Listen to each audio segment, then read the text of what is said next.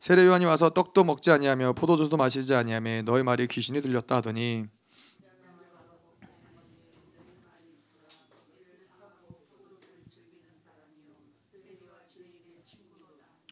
지혜는 자기의 모든 자녀로 인하여 옳다함을 얻느니라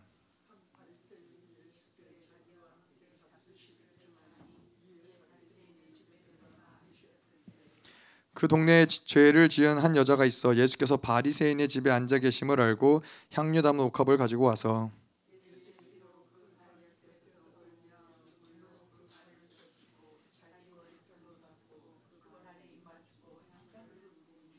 같이 읽겠습니다. 예수를 청한 바리새인이 그것을 보고 마음에 이르되 이 사람이 만일 선지자라면 자기를 만지는 이 여자가 누구며 어떠한 자 곧 죄인인 줄을 알았으리라 하거늘 아멘.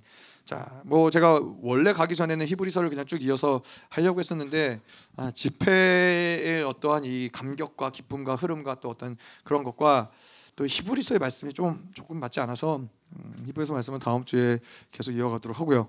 자, 그래서 오늘 이 종교의 영에 대해서 좀 나는데 이 종교의 영이라는 게 정말 이러한 기쁨과 자유를 음, 경험하고 나니까 이게 얼마나 고통스러운 건지 얼마나 무서운 건지 이런 것들을 새삼 많이 체감을 했고 근데 이 종교라는 게 어, 저도 예전에 한번 이때 중보하면서 나눴지만은 어, 알게 모르게 예, 들어오더라고요. 제가 어, 뭐 이번에도 좀 이따 한번 같이 연극을 보면 좋을 텐데 연극을 보면서도 어 사실 뭐 누가 그런 얘기 하더라고요. 그 연극 하시는 분 중에서 이제 에, 그 우체부 역할 하신 분이 있어요. 그래서 우체부 역할 하셔서 그분이 계속 아, 와서 고지서를 주는 예, 목사님한테 개척교 목사님한테 계속 고지서를 주 고지서를 주면서 어뭐 뭐 네다섯 개 주고 좀 이따가 다시 와서 또 하나 주고 뭐 이런 장면이 있는데 이분이 이제 끝나고 그런 말씀하시더라고요. 하, 자기가 제일 훌륭한 연기자 였던 것 같아. 단역이었거든요. 딱 그거 나눠주고 이제 들어간 역할인데 하, 자기가 가장 훌륭한 연기자였고 명연기를 자기가 펼쳤다. 그래서 왜 그러냐 그랬더니 고지서를 나눠주는 장면에 많은 분들이 눈물을 흘리시고 이렇게 힘 이렇게 아, 마음 아파하시고 눈물 흘리신 장면을 보면서 아, 내 연기가 아주 훌륭하구나. 그런 얘기를 했다는데 사실 사실 뭐 저희 같은 경우 저 같은 경우는 뭐 그런 것 때문에 고통스러워할 일은 없거든요. 열방에서 많은 부분들을 책임져주고 뭐 우리가 많은 것들을 감당하지만은 그래도 뭐 그런 부분들을 염려하지 않도록 목사님이 많은 것들을 서포트해주지만 하지만 이 종교형이라는 게 그러다 보니까는 이제 생존에 매이는 어떤 이 개척교회 목사님들이 자꾸만 생존에 매여서 이것도 타협하고 저것도 타협하고 사람의 눈치를 봐야 되고 이런 흐름들이 생기는데 사실 저는 그러진 않지만은 제 안에서도 이 종교형이 은근슬쩍 틈탔던 건 뭐였냐면은 아 이게 그런 말들 아, 교회가 교회의 모든 문제는 목회자의 문제다.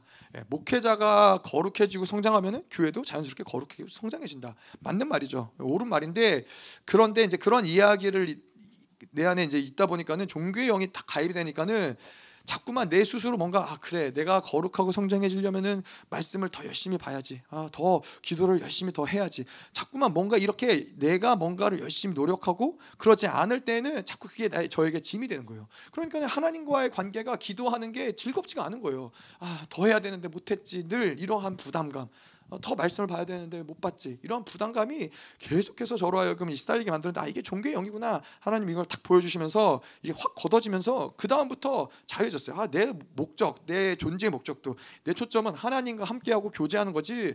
뭐 얼마나 성장할 것이냐 얼마나 뭐 그, 그것은 그 차후의 문제라는 것이죠. 자 근데 오늘 이 말씀을 보면서도 그러한 맥락에서 이 종교의 영을 좀 우리가 정확하게 좀 볼 수 있는 시간이 되면 좋을 것 같습니다.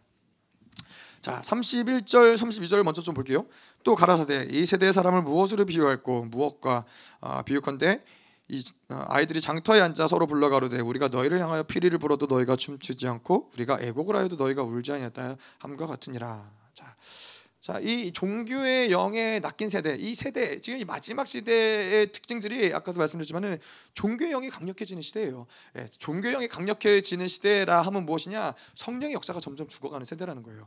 예, 어떤 의식과 어떤 이 거칠에는 있는데 성령의 역사하시는 성령의 역사와 생명과 막 이러한 역사들이 드러나지 않는 것이 종교의 역사인데 이 마지막 시대는 그렇다라는 것이죠. 자, 그런데 이 종교의 어떤 모습을 제일 잘 나타내 준 말씀이 오늘 말씀 중에서 31절, 32절, 뭐 33절 33절, 34절 뭐 이러한 말씀들인데 31절, 32절의 말씀은 무엇을 얘기하냐면은 이 피리를 불면은 춤을 춰야 된다는 거예요. 기쁨이 있을 때는 기쁜 일이 있을 때는 감격하고 기뻐하는 게 정상적인 굳어지지 않은 사람들의 특징이고 또이 애곡할 때 하나님의 어떠한 심판의 말씀이나 회개의 말씀인 회개를 촉구하는 말씀이나 애곡할 때는 우리가 그거 그에 따라서 울고 두려워하고 울고 회개하는 것이 정상적인 하나님과의 반응의 모습인데 종교의 영을 가진 사람들은 그렇지 않다는 거예요. 굳어 있다라는 거예요. 아까처럼 이렇게 막 사람들이 다 춤추고 뭐 다 막 뛰고 난리를 쳐도 예, 이 종교의 영에 갇힌 사람들은 그렇게 할 수가 없어요. 팔을 손을 하나 올리는 것도 어려운 일인 거예요. 왜냐하면 그만큼 묶였기 때문에 랩을 씌워놓은 이유가 괜히 괜한 것이 아니라 종교의 영을 우리로 하여금 자꾸만 이렇게 묶이게 만든다는 거예요. 자유하지 못하다는 거예요. 예. 이게 뭐 춤을 추고 뭐 이런 것도뿐만 아니라 뭐 성령과 살아가는 모든 것들. 그래서 이 성령과 진리로 살아가는 삶의 특징은 성령을 따라 자연스럽게 흘러가는 거예요. 진리가 우리를 인도해 가는 것에 대해서 어, 그대로 진리가 인도한 대로 가는 거예요. 근데 어떻게 성령을 따라가느냐, 어떻게 진리를 인도하느냐, 자꾸만 우리가 우리가 이런 내 안에서 내 만들어진 틀들, 기준들, 나의 어떠한 선함들 이러한 것들을 자꾸 포기하고 내어질 때 그분의 일하심들을 내가 어, 운행하심을 따라가기가 수월해진다는 것이죠. 그래서 마치 목사님도 얘기하시는 것처럼 서핑을 할 때 파도가 오면은 우리는 파도를 뚫고 돌파하는 자들이 아니라 파도가 오면은 그 파도를 아, 타고 계속 나아가는 것이 성령의 성령을 따라가는 사람들의 모습인 거예요. 어, 그거는 굉장히 적절한 표현이라고 저도 생각을 해요. 왜냐하면 성령께서 일하신다는 건 무엇이냐? 하나님이 기름 부으신다는 것이거든요. 근데 이 기름 부으심이 부을 때 우리는 자꾸만 이 종교의 영이나 자기 힘이 강한 사람들은 성령께서 기름 부으심을 부을 때 예, 그것들을 그 기름 부에 따라서 내가 뭔가를 어, 성령의 감동에 따라서 어떤 결정을 내린다든가 어떤 반응을 한다든가 이런 것들이 어려운 존재가 되는 거예요. 그냥 아 기름 부으심이 그러면서 자연스럽게 내 안에 들어오지만은 사그러지는 그런 흐름들이 생길 수 있다는 것이죠. 그래서 이 성령과 함께 살아가는 모습들. 그 성령이 기뻐하라면 기뻐할 수 있고 성령이 어, 뭐 울어라 회개해라 이러면 또 울고 회개할 수 있는 이게 별로 어렵지 않은 삶의 모습이 성령과 함께 살아가는 것이죠. 그래서 사실은 우리가 그렇다면 우리가 이런 모든 것들 뭐 누구를 하나님 우리가 뭐 삶의 영역 가운데서 누구를 만나야 됩니까? 뭐 어디를 가야 됩니까? 뭐 어떻게 시간을 보내야 됩니까? 하나님 어떤 말을 해야 됩니까? 이러한 모든 것들을 성령의 인도하신 가운데서 하는 것이 중요한데 그러면 우리가 모든 것들을 다 일일이 게 물어봐야 되느냐? 뭐 물어볼 수도 있죠. 아, 물어보는 어떠한 시간이 필요할 수도 있는데 중요한 거는 그러한 기름 부으심을 확인하는 거예요. 아 지금 성령이 내 안에서 내가 여기에 가는 건데 가는데 하나님이 성령께서 기름 부으시는구나. 아 성령께서 이것을 어, 싫어 필요하지 않으시는구나. 근데 어딘가 내가 무엇을 할 때 성령 기름 부심이 끊어진다. 임재가 끊어졌다. 아 그러면은 아 이거 하나님 기뻐하시지 않는구나. 이런 식으로 우리가 계속 그분과 살아가면서 이런 것들을 확인할 수 있다라는 거예요. 그래서 사역할 때도 마찬가지예요. 사역할 때도 사역을 하다 보면은 하나님이 특별히 기름 부으시는 시간, 기름 부으시는 영역들이 있단 말이에요. 그러면 이 성령과 살아가는 사람들은 그것이 성령의 일하심을 인지를 하고 어, 그런 것들을 계속해서 성령의 인도하심 받는다는 거예요. 뭐 예를 들어서 이제 저 같은 경우 어, 뭐 이렇게 사역을 하는데 뭐 사역을 하는데 같이 뭐 질문도 하기도 하고 대화도 하기도 하고 뭐 기도하는데 갑자기 하나님 성령께서 뭔가 이 기도하는 가운데서 축사의 기름 부심이 계속 부어진다. 아, 뭔가 축사할 때 하나님 성령께서 강력하게 일하신다. 그러면 그 기름 부심을 타는 거예요. 성령이 인도한 대로 쭉 들어가는 거예요. 기름 부심을 따라서. 예, 근데 이런 이러한 영역 가운데서 성령으로 살아가지 않으면은 이런 것들 이 기름 부심을 타기가 굉장히 어렵다는 것이죠. 그래서 우리 우리가 이 종교의 영으로 살아가지 않는 사람들의 특징은 늘 성령께 예민한 거예요. 성령이 늘 그분이 소중한 거예요. 그분이 계속해서 나에게 다가오시고 기름 부으시고 인도하시고 나에게 모든 것들을 알려주시기 때문에 늘 예민하게 그분을 바라보고 그분께 집중해 있는 삶을 살아가는 것이죠. 자 그런데 이 종교적인 이 삶의 특징은 무엇이냐? 종교적인 삶의 특징은 일단은 이 종교라는 거는 자기에서부터 시작한다는 거예요. 그래서 이 종교와 늘갈 수밖에 없는 건 자기 중심. 예, 종교의 영의 강력한 어떤 이 흐름 가운데는 자기 중심의 어떤 이 강력함이 항상 늘 같이 가는 거예요. 자, 왜 그러냐? 목사님도 아까 잠깐 얘기하셨던 것 같은데 이 종교의 영이라는 거는 하나님을 믿는데 종교의 영이 가입이 되면 어떻게 되냐면은 종교의 영이 나로부터 시작이 되는 거예요. 나 중심적으로 종교 종교 생활을 하는 거예요. 근데 이 종교 생활 하나님을 믿는 것은 나로부터 시작되는 게 아니라 하나님으로부터 모든 것이 다 그분이 다가오시는 것도 그분의 결정이시고 그분이 부어 주셔서 우리가 무엇을 있는 것이고 예, 우리의 모든 것들을 그분이 만들어 가시는 건데 자꾸 나로부터 근데 나로부터 시작되는 게 문제는 뭐냐면은 나로 시작한다라는 건 결국에는 나의 유익을 위해서 나의 어떠한 편함을 위해서 나의 나의 어떠함을 위해서 하나님을 섬기기 시작하는 게 바로 종교가 가입되는 이런 특징이라는 것이죠. 그래서 자기의 선함 그래서 이 자기 선함의 기준들이 있기 때문에 늘 사람들을 볼 때에도 아, 계속 이런 것들이 판단이 될 수밖에 없어요. 아 이런 게 옳은 거야, 이런 게 맞는 거야, 이런 이런 것들이 있기 때문에 늘 자기 자신마저도 그 기준에 부합하기 위해서 아 뭐 좋은 좋은 성도라면은 뭐 그래도 기도는 이 정도 하고 뭐 이런 섬김을 하고 뭐 이러한 뭐 성가대를 하고 이러한 자기 기준이 있기 때문에 늘 자신을 그 기준에 맞추기 위해서 자기를 몰아치고 뭔가 노력하고 애쓰는 모습들이 나온다라는 거예요. 근데 그렇게 하지 못하면 어떻게 돼요? 그리고 자기 선함의 기준에 자기가 미치지 못하면은 늘 정죄당하고 늘 시달리는 거예요. 아, 더 했어야 되는데, 아 내가 더 기도했어야 되는데 아까 말씀드린 대로 계속 내 선함의 기준, 좋은 목회자, 좋은 교회가 되려면은 목회자가 열심히 기도하고 해야 돼. 그런 기준이 있다 보니까는 그렇게 못하면은 계속 시달리는 거예요. 내 안에서. 음. 자 그런데 예, 그런 또 종교의 종교적인 삶의 특징은 무엇이냐면은 하나님이 우리에게 주신 약속들, 하나님이 우리에게 이루신 것들, 예수를 통해서 하나님이 그분이 이루신 그것들을 믿음으로 받아들이고 취하기보다는 지금 내가 어떠냐 이게 더 중요한 사람이 돼. 사, 지금 나의 상황이 무엇이냐, 나의 조건이 무엇이냐, 이게 더 중요한 어, 이 상황으로 흘러간다는 거예요. 자, 그래서 뭐 예를 들어서 우리는 이 교회는 뭐요? 교회는 하나님의 교회예요. 하나님의 교회라는 것은 필연적으로 만물을 통치하는 게 하나님의 교회라는 거예요. 그게 하나님 약속이에요. 지금 뭐 성도가 몇 명이 든 교회가 사이즈가 무엇이든 교회 재정이 무엇이든 이 모든 것을 뛰어넘어서 근원적으로 하나님의 교회는 만물을 통치하는 게 하나님의 교회라는 것이죠. 근데 이 종교의 형이 쓱 가입이 되면 어떻게 되냐면은 아, 지금 우리 교회는 성도가 없어서 문제야. 우리 교회는 재정이 없어 없어서 문제야. 우리 교회는 이런 것들이 어려워. 계속 지금 눈에 보이는 상황과 환경 이런 것들이 자꾸 뭐가 이런 것들이 중요하다라고 여겨진다는 거예요. 근데 그런 게 중요한 게 아니에요. 하나님의 백성은 하나님의 이스라엘은 자기가 하나님의 백성이라는 걸 믿을 때 그 존재가 존재됨을 믿을 때 하나님의 통 치가 시작이 되는 거예요. 교회도 마찬가지로 아 교회가 만물을 통치하는 교회 이건 하나님의 교회는 만물을 통치하는구나 이것이 믿어질 때 이 교회는 하나님의 영광스러움으로 드러날 수밖에 없다라는 것이 믿음의 질서라는 것이죠. 근데 이 종교는 그런, 그런 믿음의 질서를 선택하지 않아요. 늘 상황과 환경에 갇혀서 상황과 환경을 바꾸려고 노력을 해요. 아, 이런 상황이 어려워. 그러다가 또 상황과 환경을 어떻게 할 수 없어서 좌절되고 넘어지고 이게 다 종교의 영에 놀아나는 것들이죠. 자 그리고 이 종교의 영의 특징은 또 무엇이냐? 자꾸 내가 아는 것 내가 준비되어진 어떤 안정적인 것들만 추구하려고 그래요. 그러니까 뭔가 새로운 것을 도전하지 못하고 새로운 것에 나아가지 못하고 늘 아, 그래 내가 뭔가 준비되어야지만 할 수 있고 뭐가 안정되어져야지만 할 수 있다라고 생각을 하는 부분들이 있다라는 것이죠. 근데 저도 이제 처음 예전에도 뭐 나눴던 것 같은데 처음 이 전체 중보를 인도할 열, 열방에서 전체 중보를 인도할 때 전체 중보를 하려니까 이제 뭐 두 시간을 중보를 쭉 인도를 해야 되는데 이걸 어떻게 했냐면은 계속 이 기도 제목을 다 적어갔어요. 자 처음 기도 제목, 둘째 기도 제목, 셋째 기도 제목, 그다음 이런 기도 제목, 아, 기도 제목에 이런 예화를 들고 다 적어갔어요. 뭐 기도 기도를 그렇게 할 수 있어요. 두 시간 뭐 준비한 준비한 대로. 근데 문제를 발견한 거예요, 제가. 문제가 뭐냐면은 그렇게 모든 것들을 내가 다 준비를 시간별로 다 준비를 해 가니까는 성령의 기름 부으심을 느끼지 못하는 거예요. 예, 그걸 쫓아가느라고 성령의 기름 어디서 기름 부으시는지, 성령이 지금 어떻게 일하시는지 이거를 캐치할 수가 없는 거예요. 그러니까 종교의 영의 특징 그거예요. 내가 열심히 준비하고 내가 안정적으로 뭔가를 하려고 노력을 하고 준비하지만은 성령의 일하심을 따라갈 수가 없는 거예요. 성령이 지금 아 여기에 기름 부으시구나. 그럼 자연스럽게 우리는 그 기름 부으심을 따라서 성령이 원하시는 것을 할 수 있어야 되는데 그런 것들이 자꾸만 종교의 영은 내가 뭘 준비한다, 내가 뭘 노력한다 이런 것들로 성령의 일하심을 자꾸만 까먹어 버리는 거예요. 또 이 종교의 종교를 가진 삶의 특징은 이 틀과 질서가 중요하다. 그래서 이 종교가 강력한 교회들 가면은 일단 이 가운부터 옷부터 예, 이러한 것들이 화려하고 뭐 이런 또 이제 그런 거 있잖아요 예배의 순서 예, 뭐 스물 몇 가지 순서 뭐 대표기도 뭐뭐 뭐 묵도하고 제가 그런 교회를 잘 안 다녀봐서 잘 몰라요. 뭐 하여튼 뭐 묵도하고 대표기도 하고 뭐 봉헌기도 하고 뭐 하여튼 순서가 있는데 이 순서도 순서가 중요한 게 아니라 또 누가 집례하느냐. 아, 뭐 장로가 하고 뭐 집사가 그 어떠한 이 직분이 되느냐 안 되느냐 직분이 안 되는데 장로가 아닌데 함부로 대표기도를 했다. 뭐 이러면 또 교회에서 이런 건 난리가 나는 거죠. 음, 자격이 되는가? 아, 이런 것들이 중요하다는 거예요. 사실 이건 다 종교예요, 종교. 예, 하나님의 감동이 오늘 어, 뭐 장로가 아니고 성도 어떠한 누구 성도 어떤 어린 아이가 하나님 대표기도를 하기 원하신다. 아, 그럼 할 수 있어야죠. 근데 종교에 물든 교회는 그렇게 할 수 없다는 거예요.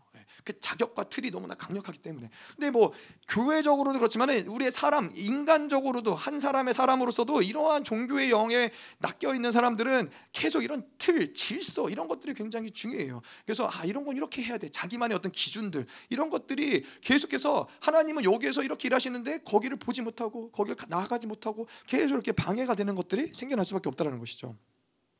자, 그래서 결론적으로는 종교의 영이라는 거 오늘 우리가 얘기한 것처럼 성령의 감동을 따라 진리를 따라서 피리를 불면 춤을 추고 예, 울면 같이 애- 애곡하면 같이 울고 이럴 수 있어야 되는데 종교의 영 그러지 못한다. 예. 뭐 예를 들어서 이번 이 생명사역 같은 집회의 모습을 가지고 예, 생명사역이 아닌 뭐 장로교 교단에 가서 이런 걸 했다. 아 그러면은 어렵겠죠. 어렵겠죠. 예, 뭐 특별히 뭐 고신 뭐 이런 집 같다. 거기는 뭐 아직도 이런 악기도 연주하지 않는 드럼도 치지 않는 교회들이 많다고 그러더라고요. 근데 그런 데 가서 이런 사역을 했다. 난리 나는 거죠. 완전 그냥 다 이단이고 다 죽일 놈이고 예, 무슨 어떻게 감히 감, 교회에서 저렇게 방정맞게 박스를 뒤집어 쓰고 강대상에 함부로 올라가냐. 다 죽일 놈이죠. 아 근데 성령이 그걸 기뻐하시면 그걸 하는 거예요. 그게 뭐가 더 중요해요? 우리가 가진 틀이 중요해요? 우리가 가진 어떤 질서가 중요해요? 아니에요. 성령이 성령 하나님 무엇을 기뻐하시느냐? 그게 중요한 것이지. 하나님이 기뻐하시지 않는데 인간이 세우는 질서로 맞춰 서 살아가다 보면은 철저히 그 교회는 종교로 놀아날 수밖에 없다는 것이죠. 자, 자 그런데 어떻게 종교의 영이 낚이게 되었느냐? 아, 자 어떻게 종교의 영, 특별히 뭐 목사님들 어떻게 이 목, 목회자라는 사람들이 아까 사모님 얘기한 대로 가장 예수님을 사랑하는 가장 정말로 예수님을 뜨겁게 사랑했기 때문에 예, 목회자의 길을 갈 수밖에 없었던. 아, 물론 목사님이 이제 그거에 대해서 어, 다 그렇진 않다. 예, 다 그렇진 않고 에, 어쩔 수 없이 성적이 안 돼서 신학교를 간 사람도 있다. 뭐 그런 케이스들도 어, 저도 알긴 한데 아 근데 생명사역교회 목사님들은 아니겠죠. 예, 그래서 어쨌든 어쨌건 이제 그렇게 목사님 가장 사랑했 또 예수님을 가장 사랑했는데 목회를 하다 보면서 어떻게 이 종교의 영에 그렇게까지 어, 낚이고 매일 수밖에 없, 없게 되었느냐. 자, 가장 근본적인 거는 자꾸만 이 목회를 종교적으로 목회를 하다 보면은 자꾸 내가 아닌 나의 모습 무엇인 척을 해야 되는 상, 상황들이 자꾸만 생겨난다는 거예요. 예, 거룩한 척을 해야 되고 완벽한 척을 해야 되고 온전한 척을 해야 되고 뭔가 다 알고 있는 척을 해야 되고 괜찮은 척 안 아픈 척막 이런 것들을 계속 해야 될 때가 있다라는 거예요. 예, 뭐 그렇잖아요. 어, 둘이서 부부 싸움을 하고 교회 와가지고 온갖 짜증을 내면서 목, 목사가 그렇게 있으면은 어, 그럼 그게 되겠어요? 아, 뭐, 아, 목사가 그러면 안 되지. 그러면서 뭐막 속에서는 열불이 나는데도 아, 괜찮은 척 하는 거예요. 근데 이러한 것들이 우리로 하여금 자꾸 종교형에 낚이게 만든다라는 거예요. 예. 그 목사님은 부부싸움하면은 그렇게 그런 내면 있는 것들을 들춰내라는 거예요. 성도들 앞에서. 아, 근데 어, 쉽진 않은데. 근데 저희 목사님 잘하세요. 목사님은 화도 잘 내시고 어, 뭐 잘하세요. 아니 뭐 요즘에는 별로 안 내시는데. 근데 어쨌건 이렇게 자꾸 뭔가 종교적으로 내가 거룩한 척 아닌데 뭔가 있는 척 아, 이런 것들은 반드시 종교형에 낚일 수 있는 그 흐름들을 만들어 간다는 것이죠. 자 그런데 왜 이렇게 자꾸만 척을 하게 되느냐? 그러면은 이것은 바로 뭐가 중요하기 때문에 그래요? 성령의 감동, 성령께서 지금 무엇을 기뻐하시느냐 이게 아니라 사람이 무엇을 기뻐하느냐에 자꾸 초점을 가기 때문에 그렇다는 거예요. 다른 사람이 나를 어떻게 생각할지, 저 사람이 어, 뭐 나를 어떻게 바라볼지 계속 이런 곳에 신경을 쓰다 보니까는 아, 하나님이 원하지도 않는데 또 내가 원하지도 않는 데 자꾸 뭔가 그런 어떤 모습을 맞춰서 어, 행동하게 된다는 거예요. 이런 사람 이런 경우는 반드시 종교의 영에 낚일 수밖에 없다는 것이죠. 자, 그래서 이렇게 자꾸만 내가 아닌 다른 뭔가의 모습들. 여러분 그렇잖아요. 사실 내가 뭐 부부 싸움을 하고 어, 뭐 정순영 권사님 마침 교회 오셨는데 막 짜증이 가득 난 상태로 막 확 권사님 짜증을 냈어요. 권사님 되게 당황스러우시겠죠. 근데 저 같은 경우는 그럼 어떻게 되겠어요? 그러면 그걸 가지고 하나님한테 회개한단 말이에요. 아, 내가 그러지 말았어야 되는데 이렇게 이렇게 또 어, 부부 싸움을 해서 뚫렸구나. 이거를 회개하고 또 그렇기 때문에 또 그럴 또뭐 송도에게 이런 어떤 이 상처를 줬구나. 이런 것들을 하나님 앞에서 뭐 눈물 콧물을 빼면서 회개할 수 있는데 거룩한 척을 하는 사람들은 그거 그것이 회개가 안 되는 거예요. 아, 난 그래도 혈기 내지 않았지. 이, 내 안에 여전히 그 에너지가 있음에도 불구하고. 그래서 이러한 이 종교형은 이 목, 목회자들을 하나님의 종이 되기보다는 자꾸 사람의 종을 만든다라는 거예요. 사람의 비위를 맞춰야 되고 사람을 기쁘게 해야 되고 거룩한 척 괜찮은 척을 해야 되는. 그래서 이 하나님의 진리마저도 복음마저도 자꾸만 이 사람에게 맞춰서 타협하게 되는 그러니까 생명을 전할 수가 없는 거예요. 종교 종교화된 이 교회는 절대로 생명이 흘러갈 수가 없어요. 생명을 전할 수가 없어요. 그그 종교화된 교회로부터 영적인 것을 공급받기가 불가능하다라는 거예요. 왜냐하면은 이 종교의 영에 생명이 없기 때문에 하나님의 영이 역사할 수 없기 때문에. 자 그런데 또 또 한 가지로 왜 그들이 그렇게 이 목, 목회자들이 이렇게 종교형에 낚일 수밖에 없냐? 자꾸 이 음녀의 칩이 우리로 하여금 하나님이 어, 목회자들을 하나님이 교회를 책임진다라는 것을 믿지 못하고 자꾸 아 저 사람들이 날 책임진다. 아 그래 교회에 사람들이 있어야지 교회가 뭐 고지서도 받아도 문제가 되지 않고 이런 어떤 생존 가족들도 그렇고 모든 것들이 다 가능 운행 운영하는 것이 가능하지. 그러다 보니까는 자꾸만 예, 생존을 보장하기 위해서 종교화될 수밖에 없는 부분. 잘 보여야 되고 타협해야 되고 거룩한 척해야 되고 예, 뭐 이런 것들이 계속 생존을 위해서 움직여질 수밖에 없다는 거예요.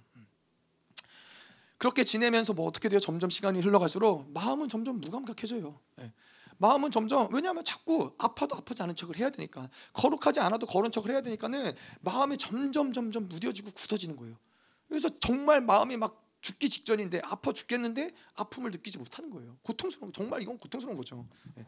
그래서 요번에도 음, 요번에도 이 많은 목사님들이 막 기도하면서 부르짖고 막 소리를 지르고 고통스러워하고 이것들은 그, 그간 느껴지지 않았던 종교의 영을 통해서 느껴지지 않았던 고통들이 느껴지니까는 막 영이 괴로워 막 소리를 지르는 건데 그게 정상이에요. 여러분 힘들면 힘들다고 얘기하는 게 하나님 앞에서도 그렇고 고통스러우면 고통스럽다고 소리를 지르는 거 이런 것들이 이게 정상의 모습이에요. 이게 정상의 모습이지 예, 자꾸만 내가 뭔가 이것들을 가리우고 이것들을 아닌 척하면은 정말 이 영은 죽어질 수밖에 없다라는 것이죠.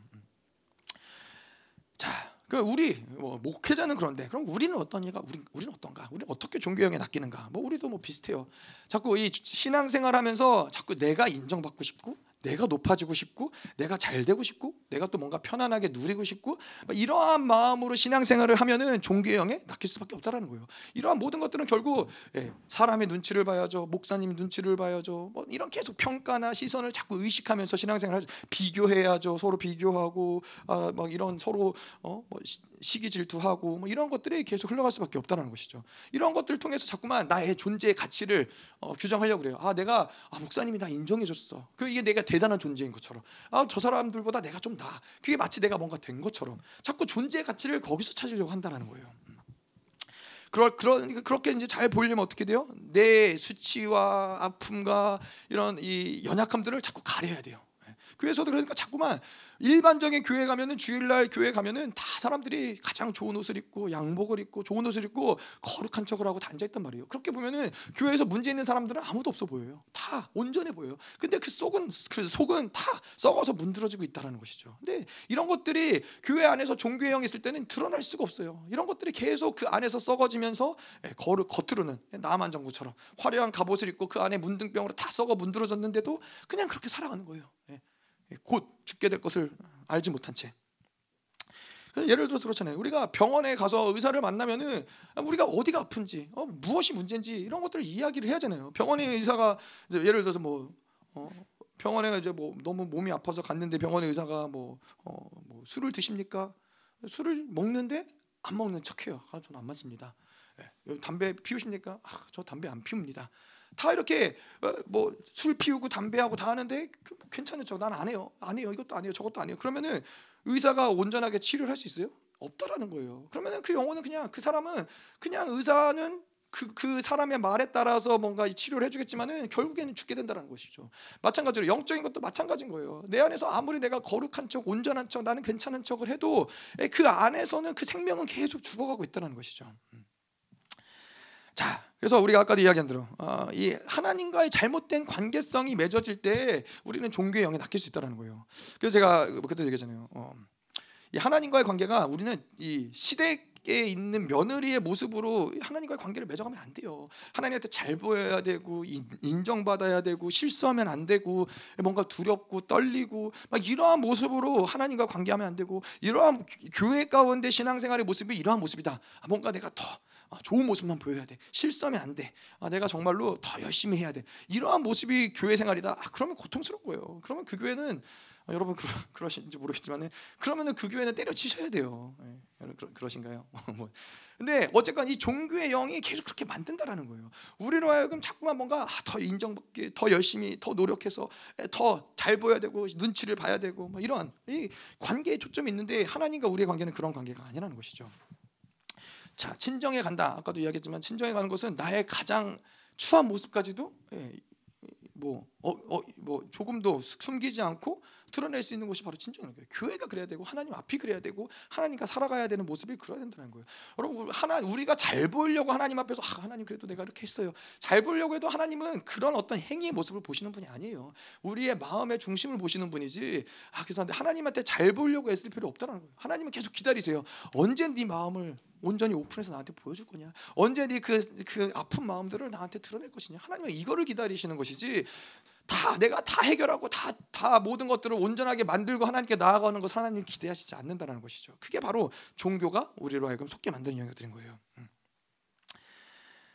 자, 음, 그래서 우리가 제가 이 어, 저에게도 뭐 하여튼 좀 이번에 집회 가운데 좀 그런 것들이 어, 어느 한 날 이제 생기사역을 마지막 날이었던 것 같아요. 생기사역 쭉 하는데 생기사역을 한참 했어요. 한참 해서 많이 좀 이렇게 시간도 흐르고 또 마지막 날이기 때문에 몸은 좀 지친 부분들이 있어서 사모님이 이제 다 사람들 이제 쭉 누우라고 누, 눕게 하고 하나님이 이제 계속 하나님이 와서 만져주시고 하나님이 치료해주시고 뭐 이런 얘기를 쭉 하셨어요. 근데 사모님이 그러신다는 거예요. 자기는 너무 힘들고 너무 지치고 그럴 때 그냥 어, 자기의 방에 가서 편안하게 누워서 하나님께 그냥 도와달라고 하나님 기도한다고 그러면서 예수님 저를 위해서 중보해 주세요 이렇게 예수님께 구한다라는 거예요. 근데 그 말이 저에겐 되게 어, 충격적으로 좀 다가왔어요. 어, 뭐 이게 아마 이제 제가 그 그, 어, 거기에 모였던 어떠한 그 사람들 그, 그 안에 있었던 어떤 종교의 영의 영향을 받아서 더 그런 게 있겠지만은 사실 뭐 그, 그분께 도움을 구하고 그분을 의지하고 이런 것이 어색하진 않는데 요 말이 탁 들어오면서 제 안에서 어떠한 것들이 감지가 되고 느껴지냐면은 아 나 어느샌가 많은 목사님들도 그렇고 저도 그렇고 어느샌가 내가 예수님한테 도움을 구하고 어, 예수님이 내 편이고 예수님이 나, 나를 위해서 싸워주시기보다는 예수님에게도 내가 뭔가 잘 보여야 되는 예, 그렇게 살아왔구나. 내가 뭔가 하나님에게도 잘 보여야 되고 예수님에게도 잘 보여. 근데 종교형은 반드시 우리를 그렇게 만들어요. 예, 다잘 보여야 되는 하나님께 잘 보여야 되고 예수님께 잘 보여야 되고 성령님께 잘 보여야 되고 예, 뭐, 뭐 목사님께 잘 보여야 되고 사모님께 잘 보여야 되고 어, 남편에게 잘 보여야 되고 계속 뭔가 짐을 지게 만드는 거예요. 그러니까는 예수님한테 잘 보여야 되는 관계인 것이지 도움을 구할 수 없는 거예요. 잘 보여야 되는데 마치 부하 직원이 사장한테 잘 보여야 되듯이 예수님께 잘 보이려고 하니까는 어, 자꾸만 자기의 문제, 어려운 거, 아 이거 이렇게 잘 안 되는데요라고 얘기하는 거예요. 좋은 평가를 받아야 되니까. 그러니까 자꾸만 자꾸만 뭔가 예수님께 도움을 구하기가 어려워지는 거예요. 어, 어려워지는 거예요. 근데 그날 이제 그런 이제 생기사역을 쭉 하면서 아, 그렇구나. 하나님 예수님은 나를 도와주시는 분이지. 예수님은 나를 위해서 중보해 주시는 분이지. 그러면은 그걸 가지고 우리는 계속 그냥 그분께 도움을 요청하는 거예요. 그냥 그분은 우리가 얘기한 대로 우리는 그분은 우리를 체휼하시는 분이시고 우리를 위해서 이 땅에 오신 대제사장이시고 우리를 위해서 무엇이든지 할 수 있는 분인 거예요. 그러니까는 우리는 뭐 사역을 하든 뭐 집에서 심을 쉬든 어려운 관계 가운데 있든 내 영적인 상태가 굉장히 힘든 상태이든 계속 우리는 그분께 요청할 수 있어요. 주님 도와주세요. 예수님 중보해 주세요. 예수님 저를 위해서 하나님 저를 만져 주세요. 저를 치유해 주세요. 계속 예수님께 나아가서 그런 것들을 요구하시는 그분은 그런 것들을 거절하시는 분이 아니에요. 근데 우리의 문제는 뭐예요? 자꾸만 나도 모르게 아 뭔가 내 힘으로 이걸 해결하려고 해요. 아 그래 내 지금 상태가 안 좋으니까는 빨리 내가 이것들을 털어버리고 회개하고 가서 기도하고 어, 또 나의 상태를 좋게 하고 또 성령으로 충만하게 하고 이 과정 가운데 이 모든 걸 자꾸 내가 혼자 하려고 그래요. 예, 그분께 도움을 과 이렇게 다시 온전하게 돼서 아 예수님께 다시 아, 그, 그때 되면 예수님께 나아갈 수 있지. 그때 되면 뭔가 담대하게 예수님께 나아갈 수 있지. 아니라는 거예요. 그게 바로 종교의 영이라는 거예요. 그런 그러한 사람들의 특징은 뭐예요? 음, 예수님께 결국에 못 나가요. 예, 계속해서 내가 나름 노력해 보지만은 점점 점점 무게는 더해지고 점점 정제감은 더해지고 예수님께 나아가긴 점점 더 어려워진다는 것이죠.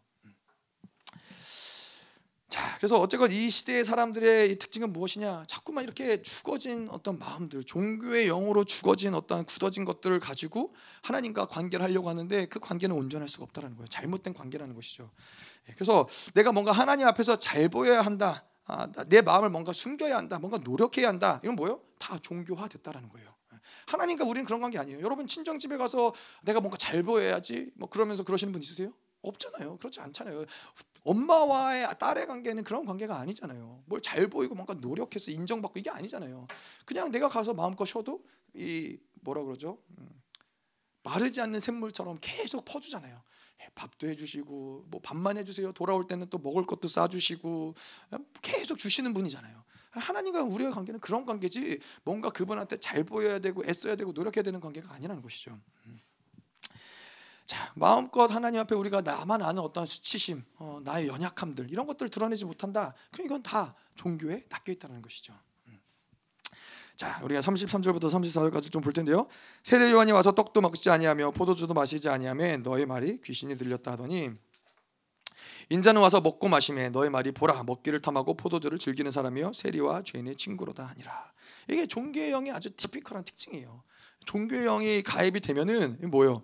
이 이사 이 메, 이스라엘 이 당시 이스라엘은 이스라엘에 누구나 할거 없이 메시아를 기다렸어요. 그래서 말라기 4장 5절 6절 보면은 보라 여호와의 크고 두려운 날이 이르기 전에 내가 선지자 엘리야를 너에게 보내리니 엘리야가 오고 메시아가 올 거라는 거를 이, 이 당시 사람들은 알고 있었어요. 이 당시 사람들은 예수님 메, 메시아가 그들을 구원할 것이고 그들을 이 모든 이 로마 시대 핍박으로부터 그들을 자유케 할 것이고 이거를 다 기다리고 기대하고 메시아를 다 꿈꾸고 있었다는 것이죠. 누구나 할 것 없이.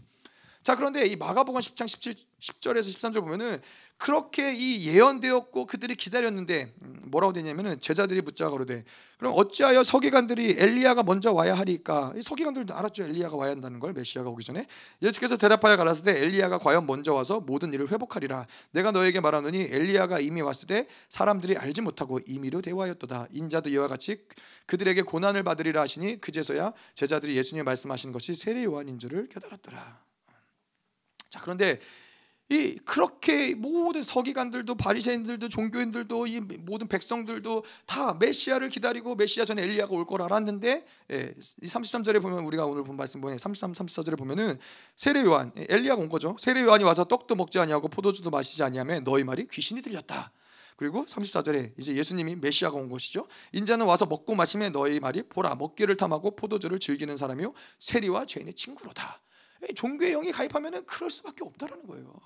그, 그토록 기다리던 메시아가 와도 그렇게 이, 이 뭐요? 왜 그래요? 종교의 영의 특징이 뭐예요? 자기 선함의 기준이 있기 때문에 그렇다라는 거예요. 자기 중심적으로 자기가 만들어놓은 그 선함의 기준이 있기 때문에 이, 이 바리새인과 서기관들이 봐라 세례 요한은 뭐래 왜 문제가 돼요? 떡도 많이 먹지 아니하고 포도주도 먹지 아니하 마시지 아니하며 귀신 들렸다. 자기의 선함의 기, 준에 봤을 때는 귀신 들렸다라는 거예요. 근데 재미난 건 뭐예요? 34절에 인자는 와서 먹고 마시고 포도주를 먹고 마시고 잔치를 하고 예, 이러니까는 뭐래요? 세리와 죄인의 친구다. 예? 또 예수님에게 세리와 죄인의 친구래요. 이 자기 선함의 기준의 한계는 뭐예요? 예, 계속 이 자기 중심적이기 때문에 자기 유익에 따라서 그 선함의 기준들이 계속 바뀐다라는 거예요. 내게 유익이 되느냐 안 되느냐 이거에 따라서 뭐 어떨 때는 여기 붙었다, 어떨 때는 저기 붙었다. 예, 그럴 수밖에 없다라는 것이죠.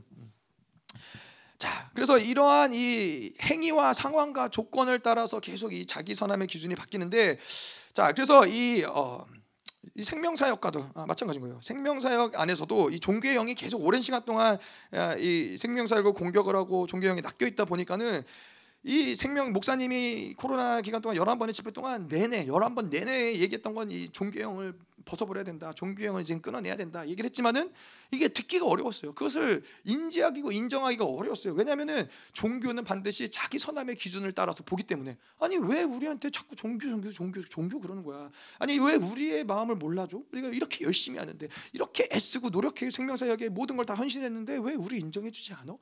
그거를 계속 어려운 거예요. 이 종교는 그래서 계속해서 자기 중심의 기준에 따라서 자꾸 이런 것들을 나누고 분리시키고 또 서열을 정해요. 예, 자기 기준의 선함. 어, 뭐 예를 들어서 그런 거죠. 이, 이 음, 뭐 좋은 예가 요번에 이제 어, 그 뭐죠 집회를 갔는데 열방 교회 교역 부교역자들하고 이제 같이 방을 쓰면서 어, 이제 그런 얘기들을 나눴죠. 예, 뭐 사람들이 이제 뭐 나이 나이가 많, 많은 사람도 있고 적은 사람도 있고 뭐 목사님도 있고 전도사님도 있고 이런데 이거 종교형의 특징이에요. 근데 뭐 저희가 이제 농담으로 이야기했지만은 이제 그 중에서 이제 한 분이 어, 어, 나이가 이제 제일 많은 분이 있으세요. 저보다 10살, 11살 맞나? 하여튼 뭐 그런 분이 있으세요. 이제 그분이 자, 뭐 어, 서열을 정할 때는 나이로 해야 된다. 주민등록상의 나이로 해야 된다. 이분이 한 달 차이로 나이가 제일 많으세요. 그렇기 때문에 한 달이면은 밥이 600몇 그 아니 900몇 그릇을 먹을 텐데 어? 내가 내가 어쨌건 가장 예, 높다라고 이렇게 뭐 농담이긴 했지만 그렇게 얘기를 했더니 이제 다른 어떤 사람이 뭐라고 하냐면 나이로 할 거면은 그럼 영적 나이로 해야 되지 않겠냐? 언제 구원 받았냐? 예? 구원 받은 날짜가 언제냐? 근데 이 나이가 주민등록상 나이가 많으신 분은 구원을 늦게 받았거든요. 나이가 들어서 구원을 받았거든요. 그러니까 이제 깨갱한 거죠. 깨갱하면서 자 그럼 구원을 받은 영적 나이가 언제냐? 그랬더니 이제 옆에 있는 사람이 자기는 유아 세례를 받았다. 이제 이렇게 얘기를 하는 거죠. 유아세를 받아서 그런데 이제 또 이제 구원을 받은 그 사람도 이제 또 깨갱을 하는데 제가 그랬죠. 나는 엄마 뱃속에서 우리 엄마가 뱃속에 있을 때 나를 서원하셨다. 이렇게 하니까 이제 일단 이 세례 나이는 좀 정리가 됐어요. 이제 그러다가 이제 또 그러면 이제 뭐 누가 안수를 먼저 받았냐, 뭐 이런 또 어, 디서 받았냐, 뭐 이런 것들 생명 사역에서 이제 가장 우리 열방 교회에서 가장 먼저 안수를 받은 사람은 윤태정 목사님이거든요. 이렇게 1호 1호로 목사 안수를 받은 거죠. 그래서 막 이런 얘기를 하길래 이제 제가 뭐라 그랬냐면은 총회 때 이제 그 주소록이 나오거든요. 총회 때 주소록이 이제 교회별로 쭉 나오는데 이 주소록 교회별로 나온 주소록의 이 이름의 순서가 무엇으로 정하느냐 안수받은 날짜로 정한다. 근데 어, 이재철 목사님이 있고 그 밑에는 내 이름이 있다. 이렇게 얘기했더니 다른 사람들이 아 알겠다고 죄송하다고 예, 사실 나이로 치자면 제가 한참 밑에거든요. 거의 뭐 막내라고 해도 과언이 아닐 만큼 한참 밑인데 뭐 이거 농담이고 장난이긴 하지만은 실질적으로 종교형이 가입되면은 이러한 것들이 자꾸만 교회를 나눈다라는 거예요. 전도사냐, 목사냐, 장로냐, 집사냐, 뭐 몇 년 차냐, 교회 몇 년 차냐, 뭐 교회 언제부터 다녔냐, 뭐 교회랑 누구랑 친하냐, 뭐 누구의 가족이냐, 계속 종교는 계속 이런 자기 선함의 기준, 뭐 그렇잖아요. 뭐 뭐가 맞아요? 주민등록 나이로 해야 돼요? 아니면 뭐 세례 받은 아, 안수 받은 나이로 해야 돼요? 아니면 뭐 구원 받은 날짜로 해야 돼? 뭐가 맞아요? 다 자기에게 유익한 자기 선함의 기준을 가지고 이야기한다라는 거예요. 무엇이 진리냐, 무엇이 이것이 중요한 것이 하나님 무엇을 원하냐가 아니라 종교는 반드시 계속 자기 선함의 기준으로 끊임없이 뭐래요? 옳고 그름을 끊임없이 판단해요. 옳고 그름을. 음. 선악과를 먹은 결과죠. 그래서 이, 이 생명사역이 그동안 쭉 있으면서 특별히 코로나의 시간을 통과하면서 종교형이 계속 뜨다 보니까는 어떠한 이런 어, 마음들이 많이 올라오셨냐 하면은 그래도 내가 목사인데 내가 목사인데 아니 이 목회자 집회를 한다고 불러놓고서는 아니면 이런 뭐 이런 뭐 생명사역 집회를 한다고 불러놓고서는 아, 성도들 앞에서 우리 성도들 앞에서 이 뭐 목회자도 아닌 안수도 받지 않은 사역자들이 어, 나에게 뭐 가슴에 손을 얹고 사역을 해주는 게 이게 맞냐 틀리냐 이게 질서상 아니 이런 게 어? 옳으냐 틀리냐 틀리냐 이러한 것들이 어, 이, 힘든 거죠. 생명사 목회자 분들도 종교 영 공격을 받으니까 힘든 거죠. 근데 반대로 또 생각을 해보면은 아니 그렇게 이제 종교형으로 굳어져 가지고 죽어가 갖고 인공호흡을 해야 되는데 그게 인공호흡을 하는 사람이 남자냐 여자냐 의사 면허가 있냐 없냐 이거를 따지는 게 무슨 의미가 있냐 이렇게 얘기할 수 있는 거죠. 또 뭐 이런 것들이 또 뭐가 있냐면은 아니 우리가 이렇게 20년 동안 생명사역에 올인해 갖고 헌신해 갖고 어? 생명사역을 그렇게 열심히 했는데 지금 와서 우리를 이렇게 찬밥 신세하는 게 옳으냐 맞냐 뭐 이런 얘기를 하는 거죠 자기 선함의 기준에서 그럼 또 반대 입장에서는 또 어떻게 생각할 수 있어요? 아니 열방 교회가 이 생명사역을 지금까지 끌어가기 위해서 얼마나 많은 돈을 투자했고 얼마나 많은 시간을 투자했고 얼마나 많은 사람들이 많은 섬김을 했고 힘이 다하도록 섬겼는데 아니, 결국 이렇게 남는 건 불평만 있느냐? 어, 뭐, 뭐 서로가 다 자기 선함의 기준에서 이렇게 얘기하는 거예요. 또 뭐 이런 얘기도 많이 나왔어요. 참 목사님 이제 국내 생명사역은 쳐다도 보시지 않는다. 해외 해외에서 막 이제 뭔가 하나님이 일하시는 게 있으니까 해외만 계속 챙기는 거, 해외만 자꾸 해외만 집중하는 게 옳으냐 틀리냐 이러한 어떤 선함의 기준들. 근데 또 목사 입장에서는 어떻게 하겠어요? 목사 뭐 이제 목사님 그렇게 얘기하신 건 아니지만은 제가 생각할 때 목사 입장에서는 아니 지금까지 이렇게 국내 생명사역에 모든 것을 다 올인하면서 왔는데 함께 해외 사역을 나가자고 했을 때 동참하는 교회가 이렇게 없는데 그럼 어떡하냐? 이러한 것들이 자기 선함의 기준에서는 답이 안 나온다는 거예요. 열방교회 측에서도 생명사역의 측에서도 우리 모두 우리도 마찬가지인 것이죠. 우리도 계속해서 이 자기 선함의 기준이 있으면은 계속 이 싸움은 평행선을 이루는 거예요. 네가 옳으냐, 내가 옳으냐. 그 옳음의 기준이 뭐예요? 나는 내가 옳다라고 하는 옳음의 기준을 붙잡고 이야기하는 거고 저 사람은 자, 그 사람이 옳다고 여기는 선함의 기준을 가지고 이야기하는 거예요. 그러니까는 교회가 하나 될래 하나 될 수가 없다라는 거예요. 이 종교형이 계속 적그리스도가 이 종교형을 사용해서 교회를 그렇게 분열시키고 분리시키고 아, 생명사역도 그렇게 해서 정말 죽기 직전까지 왔어요. 아, 목사님이 정말로 국내 생명사 이제는 끝이다. 아, 하는 데까지 왔는데 이번 집회를 통해서 하나님 모든 걸 다 반전시키는 역사들이 있었던 것이죠. 자, 근데 이 문제는 결국에는 이러한 계속 이 옳으냐 그르냐, 아, 저 사람이 선하다 안 선하다 이 판단을 하는 나의 판단의 기준들이 문제가 되냐 이게 무엇이 문제가 되냐면은 내 안에서도 자꾸 이런 틀들이 종교형은 자꾸 틀들을 만들어요. 어떤 질서를 내 안에서 자꾸 구축을 해요. 그래서 예전에 한번 그런 적이 있었어요. 어, 우리 그 생명사역의 어떤 이 목회자 자녀였는데 젊은 목, 전도사님이 한 분이 이제 집회 왔는데 그분이 그 이전까지는 생명사역에 잘 안 왔었어요. 근데 한 번 집회를 왔는데 이, 이때 이분이 이제 한 번 찬양 인도를 할 기회가 있었어요. 찬양 인도를 했는데 아주 기가 막히게 잘한 거예요. 찬양 인도를. 찬양 인도를 기가 막히게 잘하고서는 어, 되게 이, 이분이 갑자기 스팟라이트를 모든 이 열방 교회로부터 하여튼 많은 사람부터 스팟라이트를 받고 확 부상이 한 거죠. 확 부상을 하니까는 이제 그때 수없이 많은 온갖 판단과 시기가 난무하는 거죠. 그냥 찬양인도를 잘했으면 와 저 사람 찬양인도 하나님이 기름 부으시네 좋네 이러면 되는데 아니 지금까지 생명사역은 쳐다보지도 않고 나오지도 않는데 갑자기 와서 어, 저렇게 서는 게 맞냐? 어, 그렇다고 저 사람이 어, 섰는데 저렇게 어, 우리가 계속 저 사람한테 기회를 주는 게 맞냐? 지금까지 헌신한 사람은 뭐가 되냐? 막 이런 끊임없이 이런 시기와 판단과 질투가 난무하는 거예요. 자기 사람들이 있기 때문에. 자, 이러한 내 안에 이런 시기, 질투, 미움들, 이런 악함들이 왜 이게 잘 인지가 안 되는 이유는 뭐냐면은 자꾸만 그것을 우리는 자기 선함으로 미화시키기 때문에. 예. 어, 그래도 이게 옳지, 이게 맞잖아, 이게 옳은 거잖아. 그러니까는 본질적으로 내 안에서 움직이는 악들이 보이지가 않는 거예요. 그러니까 이 종교의 영을 회개하기가 어렵다라는 거예요. 자, 근데 이렇게 내 안에서 이런 틀들, 자기 선함의 기준들이 자꾸만 쌓여가고 틀들이 만들어지다 보면은 어느 순간에는 이 자기 선함의 기준이 나를 묶어버려요. 그래서 나를 묶어버려요. 결국은 자신에게 이러한 틀들을 내가 만들어 놓은 틀들과 뭐 여러 가지 이러한 이 규정들, 자기 선함들을 가지고 자기를 바라보면서 계속 원수 소리가 넌 합당하지 않아. 어, 너는 못하잖아. 너도 그렇게 못했잖아. 너가 그럴 자격이 되냐? 계속 끊임없이 종교의 영은 이제 그런 내가 만들어놓은 자기 선함의 기준을 가지고 나를 공격하는 거예요. 예, 넌 합당하지 않잖아. 야 너도 뭐 그렇게 못하더구만. 아니 뭐 어? 너가 그렇게 거룩하게 살아야 된다고 얘기해놓고서는 너도 거룩하게 못 살잖아. 계속 이 원수들의 규정을 받을 수밖에 없는 정죄를 받을 수밖에 없는 이런 틀들이 내 안에서 만들어진다는 거예요. 그러니까 계속해서 이, 이 신앙생활하는데 서로를 계속 정지하는 거예요. 저 사람을 가지고서는 저 사람이 그랬냐, 틀렸냐, 맞았냐를 판단하고 또 또 그 판단을 통해서 또 자신도 아 그래 나는 합당하지 않아, 나는 부족하지, 나는 못해, 아 나는 정말로 자격이 없어. 계속 자기를 판단하고 기준하고 그 율법으로 묶어놓는 것이죠. 그러다 보면 어떻게 돼요? 결국에는 이 종교의 영은 이 모든 교회를 성도들을 무기력하게 만든다는 거예요. 아무것도 하지 못하게 율법의 틀들과 정죄와 고속 가운데서 완벽하게 이제는 똘똘똘 이렇게 묶여가지고 아무것도 할 수 없는 상태를 만드는 것이 종교의 영이라는 것이죠. 그래서 열심히 하려고 해요. 열심히 기도도 하고 열심히 말씀도 보고 열심히 어 뭐 거룩하게 살려고 노력하고 애쓰지만은 그 율법의 기준을 맞추기가 어려운 거예요. 이거는 율법이라는 것은 구약의 시대에 어떤 사람도 율법의 기준을 맞추기 어려웠는데 나름 노력하고 나름 애쓰는데 예, 열심히 해도 안 되는 거예요.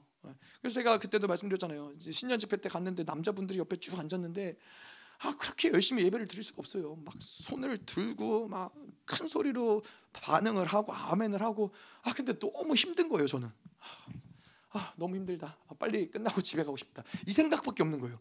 열심히 하는데 열심히 하는데 왜냐하면 이거는 종교적 열심을 가지고 막 열심히 하지만은 하나님을 만나는 건 그렇게 해서 만나는 게 아니거든요. 아까도 이야기했지만은 뭔가 내가 잘 보여야 되고 인정받아야 돼서 올라오는 그 모든 힘들, 에너지들 이건 종교의 영인데 이 힘들을 가지고 하나님께 아무리 신앙생활 하려고 해도 결국 나는 건 뭐예요? 탈진밖에 나진 않나요? 결 탈진이 나는 거예요.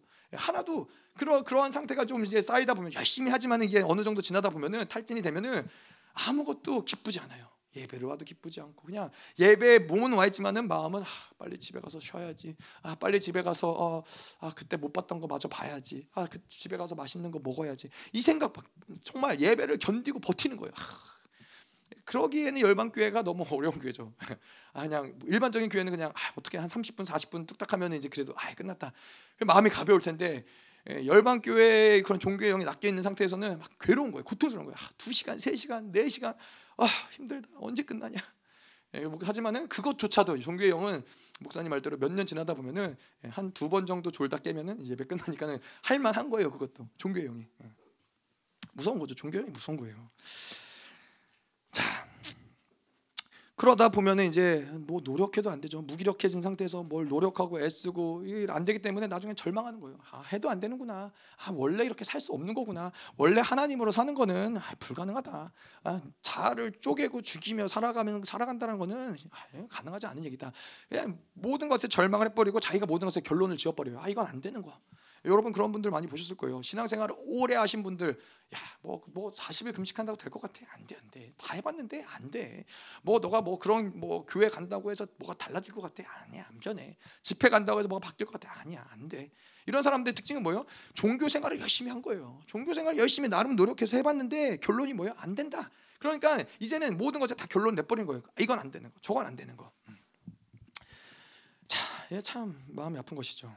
음. 그래서 어, 뭐 목사님도 뭐 아까 영상에 나왔지만 그랬죠. 아, 신학한 사람들이 이 종교의 영이 있는 사람들이 생기 전이를 받는다 불가능하다. 어, 농담 반 진담 반 얘기하셨지만은 나중에 목사님이 이제 시간 지나면서 아, 자기가 철저히 회개했다고 어, 자기가 철저히 이렇게 이렇게까지 막 뒤집어질 거라고는 생각도 못했는데 근데 이 종교의 영은 계속 이렇게 절망을 선택하면 되는 예전에 우리 아이 중에서 이제 나단이가 어릴 때 어, 가위질을 이제 슬기 누나가 가위질 하니까 자기도 가위질을 하는데 가위질을 못 하니까 얘는 또 특별히 왼손잡이에요. 왼손잡이니까는 좀 이 손을 사용하는 게 어떤 이 어, 이렇게 처음에 이런 것들을 해 나갈 때 어려웠거든요. 그러니까 얘가 하다가 하다가 안 되니까 무슨 말 했냐면은 하, 나는 평생 이럴 거야. 평생 가해질 못할 거야.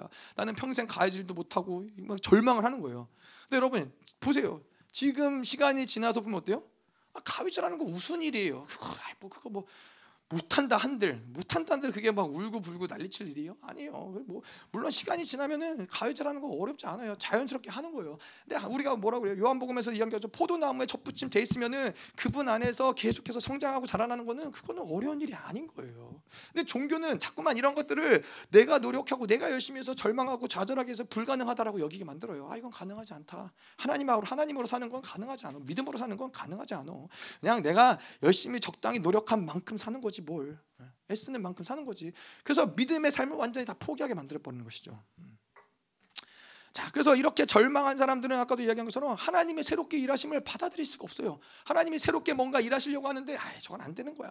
자기가 가진 틀 안에 갇혀가지고 그 어떠한 것도 받아들일 수가 없는 상태가 되는 것이죠. 음. 자, 그래서 뭐 이런 이제 뭐 종교의 영에 묶여 있는 교회들 가운데 열방 교회도 한동안 종교 영의 공격을 받다 보니까 어떤 일들이 있었냐면은 어, 예전에 한번 이제 뭐 충만이가 해외로 유학을 몇 번 간 적이 있어요. 뭐 미국도 가고 이스라엘도 가고 뭐 근데 예, 충만이가 뭐 그렇게 첫째 아들, 첫째 아들이 근데 뭐 그렇게 막잘 어, 견디지 못하고 막 돌아왔어요. 근데 충만이가 해외로 나가고 막 이럴 때 이제 그때 많이 들렸던 이 이야기들, 이 시기와 질투와 평가와 이런 것들은 이 자기 선함의 기준들을 통해서 뭐라고 하냐면은 아니 왜 목사님네 자녀만 특별히 그렇게 맨날 가는 거야. 어, 왜냐면 다른 사람들 못 가겠거든요. 뭐 충만히 원래는 기, 본적으로 교회 전이 막아놓은 것도 있었거든요. 근데 왜 특별히 목사님네 자녀만 가는 거야? 왜 이거 불공평한 거 아니야? 자기 선함의 기준에서 이러면 공평하지 못하지. 이러면 힘들지. 이러한 선함의 기준들이 있었어요. 안 돼, 안 돼. 이건 한 그렇게 하면 안 돼. 불공평해. 뭐 그래서 뭐 시험 드는 사람도 있었고, 뭐 판단하는 사람도 있었고, 막 그랬는데 근데 재미난 건 뭐냐면은 근데 그러고 났더니 얼마 안 있어서 교회에 많은 아이들이 해외로 어, 나아가는 일들이 유학을 가는 일들이 생겼어요. 현정이 같은 경우도 캐나다 가서 공부하고 뭐뭐뭐 뭐, 뭐, 하여튼 현지도 그렇고 막 미국으로 가는 애들도 많았고 이스라엘 가는 애들도 있었고 이런 문들이 열렸단 말이에요. 근데 만약에 예를 들어서 종교 영으로 불공평해 안 돼. 이건 옳지 않아. 다 못 나가겠으면은 아무도 못 나갔을 거예요. 지금도 여전히 그 문은 닫혀 있을 거예요. 어딘가 하나님이 일하실 때는 그 사람 누군가를 통해서 일하시는데 예, 하나님의 선하심을 바라보면서 그 일들을 하나님이 일하실 것을 기대하고 바라봐야지 종교 종교의 영을 기준을 가지고 그래서 종교의 특징은 뭐예요? 계속 왜 너만 특별해? 왜 너만 잘났어? 계속 그러면서 안 돼. 너 그렇게 튀면 안 돼. 그렇게 잘 뭐 그러면 안 돼. 그러면서 어떻게 해요? 교회는 모두를 다 무기력하게 묶어 놓는 거예요. 다 못해. 다 하지 마. 다 하지 마. 뭐, 뭐 너만 성령 충만 받으면 돼? 안 돼. 하지 마. 그러면서 다 교회를 하향 평준화, 교회를 무기력하게 만드는 거예요. 그래서 교회에서 뭐 많은 교회들이 그렇잖아요. 은사를 은사가 누군가 드러나면 어떻게 돼요? 그 은사를 아, 하지 마, 하지 마. 안 돼, 안 돼. 물론 뭐 그 은사를 어, 컨트롤할 수 없는 어떤 이 권위적인 문제, 권, 권세적인 문제하고 능력이 교회에 없는 것도 문제지만은 누군가 그렇게 특출나게 나타나는 것, 특별히 이제 목사님 가운데 교성도가 어떤 특별한 은사가 나타난다, 그러면은 못 견디는 거예요. 저걸 잘라 이렇게 꺾어내야 되는 거예요. 왜냐면 어 저 사람 그럼 다른 사람들이 저 사람을 나보다 더 인정하면 어떻게? 이런 어떤 이 불안감들. 이게 다 뭐예요? 종교라는 거예요. 종교. 어, 종교라는 거예요. 음. 교회를 아무것도 못하도록 예, 다 예, 무기력하게 만들어 놓는 거죠. 교회는 너 죽고 나 죽고 다 죽는 거예요, 다. 예. 자, 그래서 이번에 이제 생기사역을 했잖아요. 저희가 생기사역을 이제 뭐 예전에도 생기사역 했었지만은 전면적으로 이번에 가서 정말 아침에 한 번, 점심에 한 번, 저녁에 한 번, 목사님 나와서 한 번 생기사역을 하여튼 막 끊임없이 했어요. 끊임없이. 예, 제가 생기사역을 하면서 이제 제가 생기사역 쭉 보면서 이제 그런 마음 들었어요. 이게 종교의 영이 있으면은 받아들이기가 어려워요. 종교의 영이 있으면은. 그리고 어, 왜냐하면 이게 익숙하지 않기 때문에 그리고 또 자기를 자기가 가진 틀이 있는 사람들은 이 생기 사역을 하는 게 굉장히 어려워요. 그런데 이러한 생계 사역을 하는 이유 중에 하나는 뭐 그걸 통해서 하나님이 역사하시고 뭐 그런 것도 있지만은 특별히 오랜 시간 동안 열방 교회에 묶여 있던 종교형을 풀어내기 위해서는 생계 사역이라는 것이 하나님이 정말 이런 것들을 어, 일하시는구나라고 느낀 것도 있어요. 자, 왜냐하면 이 열방 교회의 특징이 뭐 통변 사역, 축사 사역, 치유 사역 뭐 이런 많은 사역들을 하지만은 이 항상 구도가 사역을 하는 사람, 그리고 사역을 받는 사람, 사역자와 피사역자의 구분이 나눠진다는 거예요. 이 종교에서 나타나듯이 누군가는 늘 사역하고 누군가는 늘 사역받고 이게 뭐 나쁘다라는 건 아니지만은 이러한 구도가 계속 종교적으로 굳어지다 보면은 계속 나눠지는 역사가 일어난다는 일어난다는 것이죠. 아, 뭐 그래 저 사람들은 뭐 목회자니까 예중 보니까 사역하지만 뭐 나는 나는 아니지. 계속 자기를 분리시킨다는 건데 하나님의 몸은 그렇지 않다라는 거예요. 누가 됐든 간에 그 몸에 필요한 대로 손은 손대로 발은 발대로 하나님의 일들을 감당해야 되는데 종교의 영 가운데 굳어져 버리니까는 그런 자꾸만 구도가 나눠지는 어, 흐름이 그래서 한때는 이 예중보호라는 어떤 이, 이 그룹이 굉장히 무슨 이 교회 가운데 특권적인 것처럼 특별히 인정받고 특별히 탁월하고 특별히 근데 이러한 것들을 이 생기사를 하면서 다 깨트릴 수밖에 없는 흐름들이 만들어진 거예요. 왜냐하면 이번에도 집회 때 목사, 사모, 사모님도 그렇고 목사님도 그렇고 사역하지 말아라. 예, 생기 사역을 하지만은 누군가 가서 통변 사역을 하고 이런 것들을 일단 다안 어, 했어요. 하나도 안 했어요. 이러한 이 종교형이 없으면 사실 문제되지 않아요. 뭐 그런 것들 문제되지 않는데 종교형이 낚여 있는 상태에서는 자꾸 아 그래 맨날 이 사역을 받으면은 나는 이게 문제야. 영분별 나는 뭐 잡신이 강해. 여전히 잡신이 풀어지지 않았어. 늘 이러한 구도로 계속 시달린 사람은 계속 시달리고 계속 뭔가 이 특권층인 사람 특권층이 있고. 근데 이제 이 생기 사역을 할 때는 일단은 생기 사역을 하기 위해서 필요한 작업은 뭐냐면은 자기 판단을 내려놔야 돼요. 자기의 어떤 판단을 내려놓고 자기의 굳어짐들을 풀어놔야 돼요. 예. 힘을 빼야 돼요. 몸도 그렇고 영도 그렇고 힘을 빼야 돼요. 그냥 아, 뭐 어떻게 가든지. 예. 아까도 이렇게 이, 이 서서 생기사역을 우리가 했잖아요. 생기사역 하면은 그냥 몸에 힘을 빼고 눈을 감고 그냥 몸을 맡기는 거예요. 그냥 뭐 이게 뭐 일단은 성령이 나를 인도하시겠거니 성령의 바람이 불고 나를 인도하시겠 몸을 그냥 맡기는 거예요. 근데 이, 이 어떤 자기 틀이 강한 사람들은 그러지 못해요. 그냥 뻣뻣하게 온 힘을 주고서는 넘어지지 않으려고 이제 막 막 서 있는 거예요.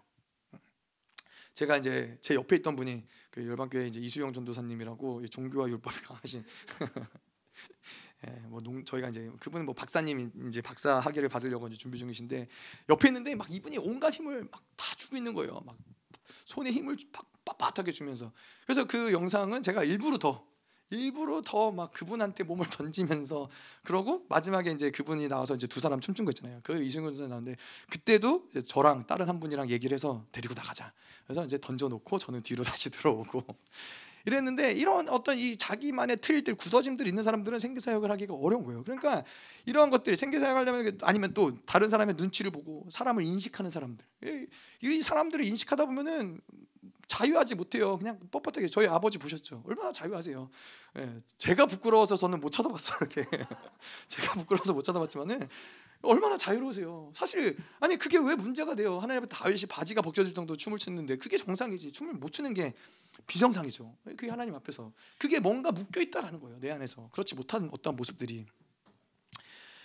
그래서 이런 것들을 자꾸만 깨뜨리고 성령께 자기를 던져놓고 자기의 열심을 내려놓고 그래야지만 이 생기서역이 가능해진다는 거예요. 그래서 이렇게 하다 보면은 이렇게 하다 보면 정말 이 묶임들이 풀어져요. 정말 이 목사님들이 수없이 많은 집회를 했지만 이렇게까지 자유롭게 풀어지신 데에는 생기사역이 공이 크다고 봐요. 예, 계속 자기를 자기를 비워내야 되니까. 예, 예, 뭐 그렇잖아요. 뭐 손 들고 찬양합시다. 그러면 손 들고 다 우리 한국 사람들의 특징은 시키면 해요. 손 들고 찬양합시다. 손 들고 찬양해요. 근데 이제 뭐 일어나서 찬양합시다. 다 일어나서 찬양하는데 어, 아무도 일어나지 않았는데 성령의 감동이 아, 일어나서 찬양하고 싶다라는 감동이 있어도 그게 어려워요. 그냥 눈치 보니까 아, 뭐 별의별 생각이 드는 거죠.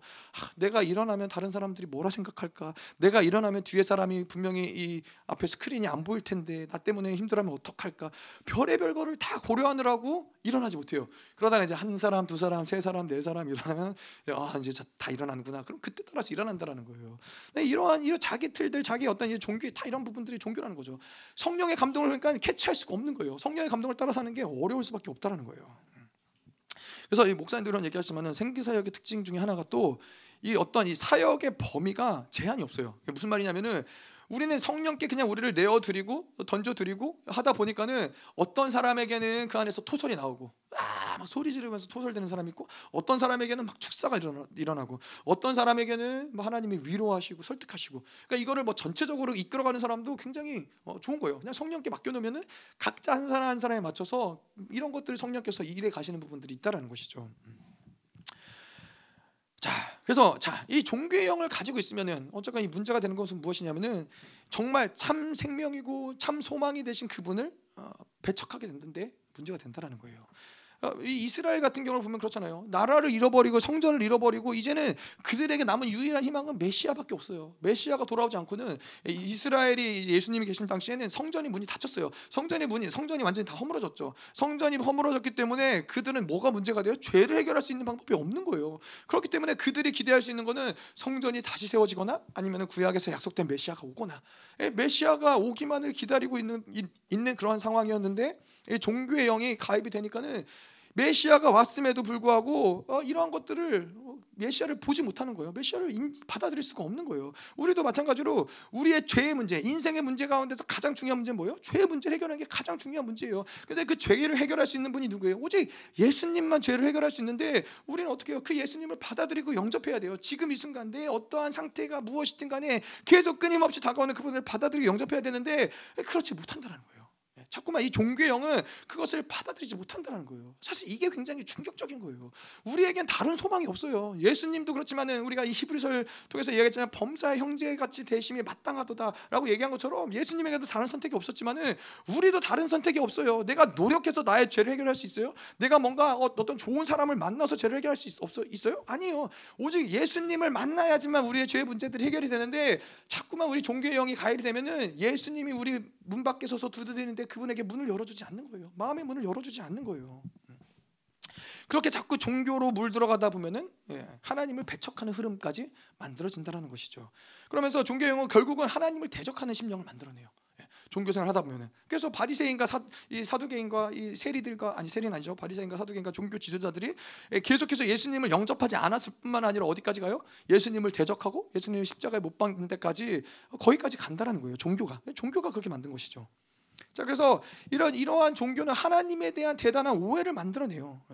예. 하나님 어떤 분이세요? 하나님은 근본적으로 우리를 사랑하시고 우리를 치유하시고 우리를 자유케 하시고 우리를 온전케 하시고 우리에게 복 주시기 원하시는 분인데 이렇게 종교적으로 생활하면서 계속 무기력해지고 절망하다 보면은 하나님이 어떠한 분으로 우리가 오해를 하다면 오해하냐면은 아, 그분은 우리를 판단하시는 분이야. 그분은 우리를 정죄하시는 분이야. 아, 그분은 우리를 잘 못하면 벌하시고 억압하고 계속 이러한 분인 것처럼 우리가 오해한다라는 거예요. 말은 그렇게 하지 않지만은 우리의 신앙의 모습들이 그러한 모습으로 가는 거예요. 하나님께 나아가는 게 두렵고 예, 하나님께 뭔가 잘 보여야 될 것 같고 예, 계속 그분께 뭔가를 빌어야 될 것 같고 예, 내가 더 열심히 뭔가 성과를 내야 될 것 같고 이 모든 것들이 결국에는 하나님을 그런 하나님으로 내가 인지하고 있다는 거예요. 종교형 이렇게 만든다는 것이죠. 음.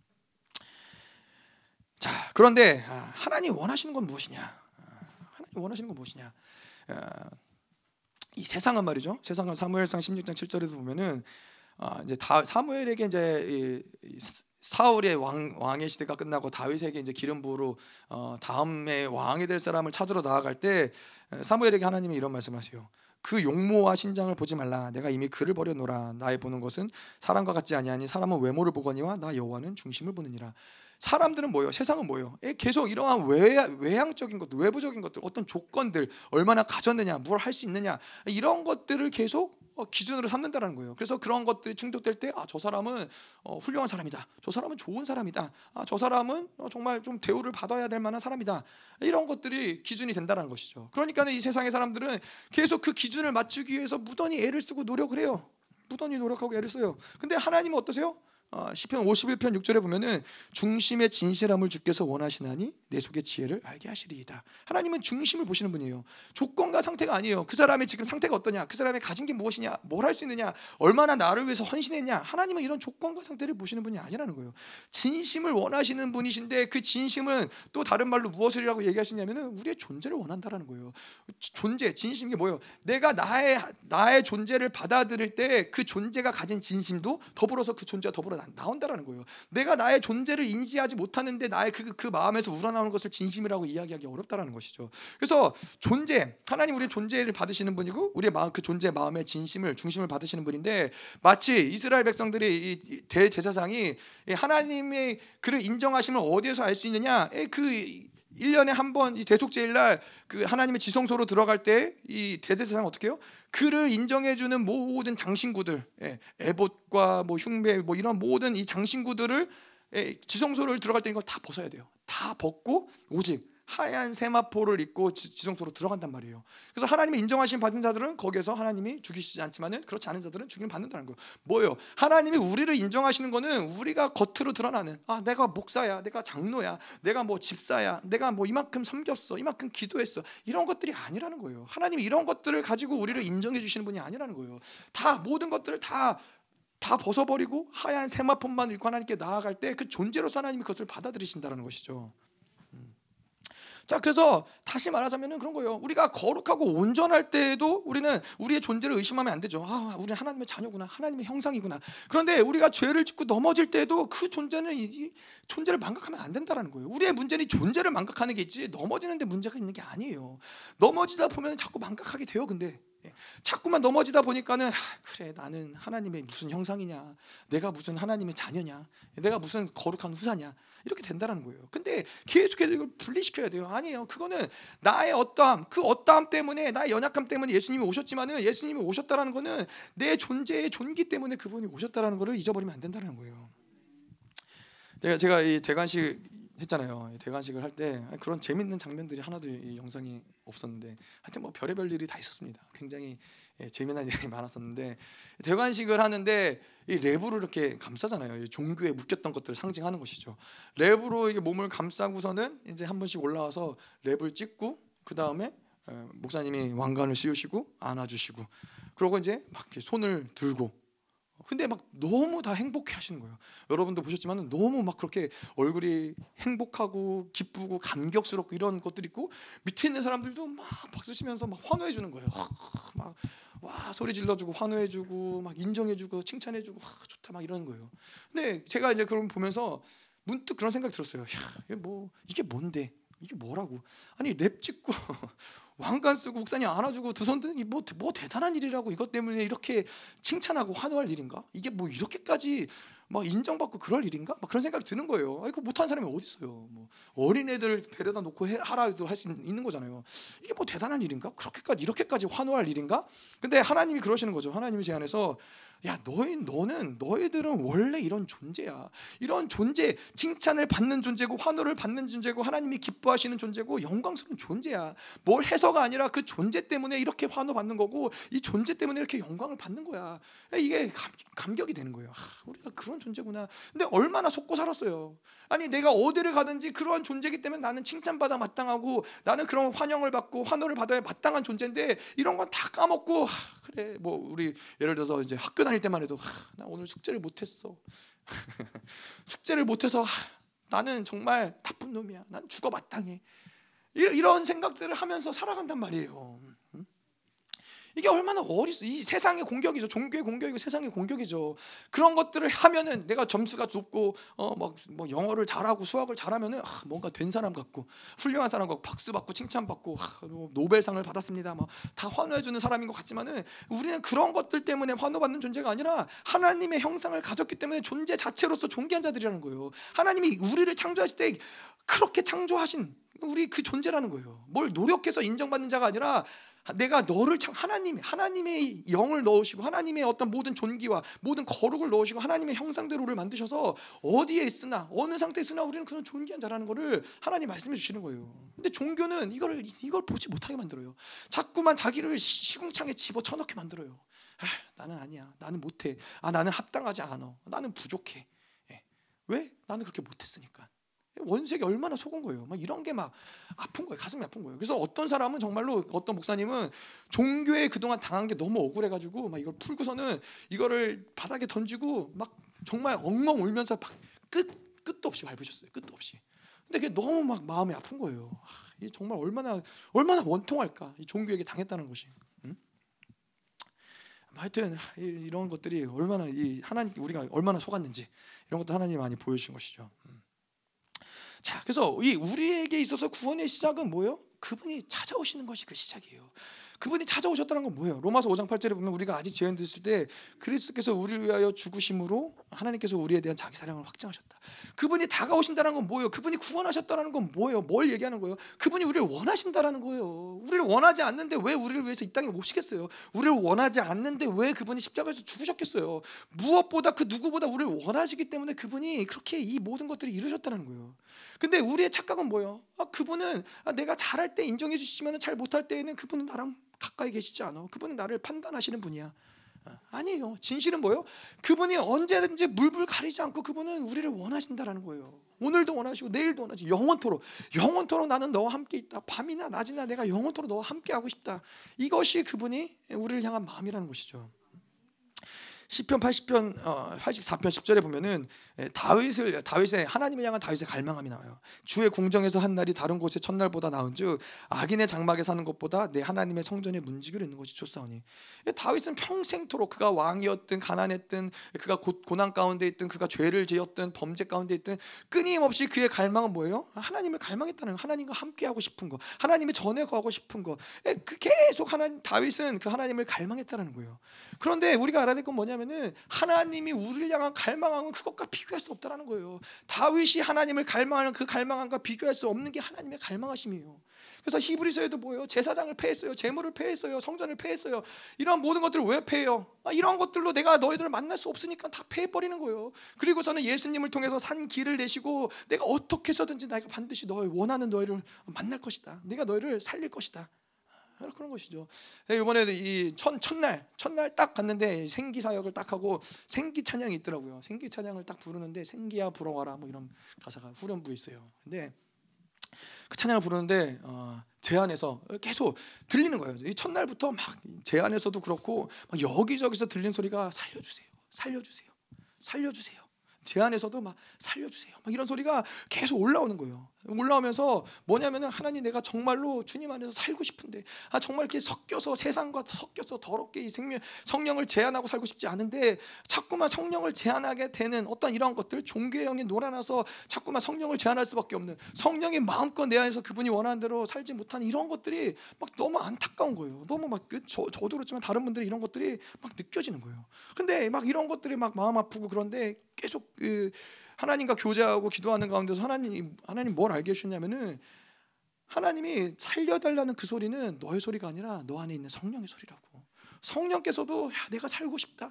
내가 살고 싶다. 정말 내가 너와 함께 살고 싶다. 내가 너 안에서 마음껏 너와 함께 동행하며 살고 싶다. 막 이 성령의 울부짖는 소리가 막 내 안에서 막 울려 퍼지니까는 아, 막 눈물이 주체가 안 되는 거예요. 아, 그분이 얼마나 답답하셨을까 내 안에서. 그분이 성 나를 성전 삼으시고 나를 처소 삼으시고 그 모든 하늘의 영광을 포기하시고 이 땅 가운데서 내 안에 거하시는데 나를 처소 삼으셨는데 나는 이 성령의 원하신 대로 성령을 계속 제한하고 제한하고 종교로 제한하고 내 열심과 노력으로 그분 그분을 제한하고 그래서 그분이 내 안에서 막 답답함을 금치 못하는 이러한 상황들을 계속 만들어냈다는 게 너무 마음이 아픈 거예요. 자, 그래서 자, 우리는 하나님께 나아갈 때 거룩한 척, 의로운 척, 괜찮은 척 할 필요 없다는 거예요. 하나님 뭐라 그러세요? 죄인의 모습으로 나오라는 거예요. 부정한 모습으로 있는 모습 그대로 찢겨진 모습으로 소망 없는 모습으로 나오라는 거예요. 이사야서 1장 18절에 여호와께서 말씀하시되 우리가 서로 변론하자 너희 죄가 주홍같이 붉을지라도 내가 눈과 같이 희게하고 진홍같이 붉을지라도 양털같이 희게한다라는 거예요. 하나님 원하시는 건 뭐예요? 하나님 원하시는 건 제사가 아니고 제물이 아닌 거예요. 하나님 우리를 원하시는 거예요. 너희 내가 너희를 온전하게 원하지만은 온전함 이전에 나는 너를 원해. 너가 깨끗하든지 더럽든지 나는 너를 원한다. 거룩함과 온전하면 그 뒤에 이야기하는 거예요. 이야기라는 거예요.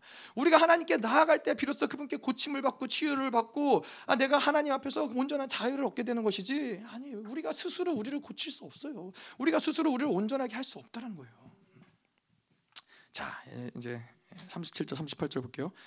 자, 그 동네에서 죄를 지은 한 여자가 있어 예수께 바리새인의 집에 앉아 계심을 알고 향유 담은 옥합을 가지고 와서 예수의 뒤로 그 밭 곁에 서서 울며 그 발을 적시고 발, 발 곁에 서서 눈물로 그 발을 적시고 자기 머리털로 닦고 그 발에 입 맞추고 향유를 부니.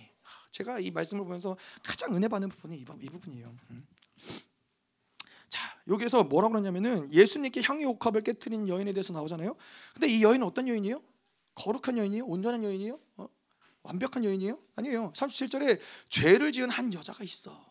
죄를 지은 여인이라는 거예요.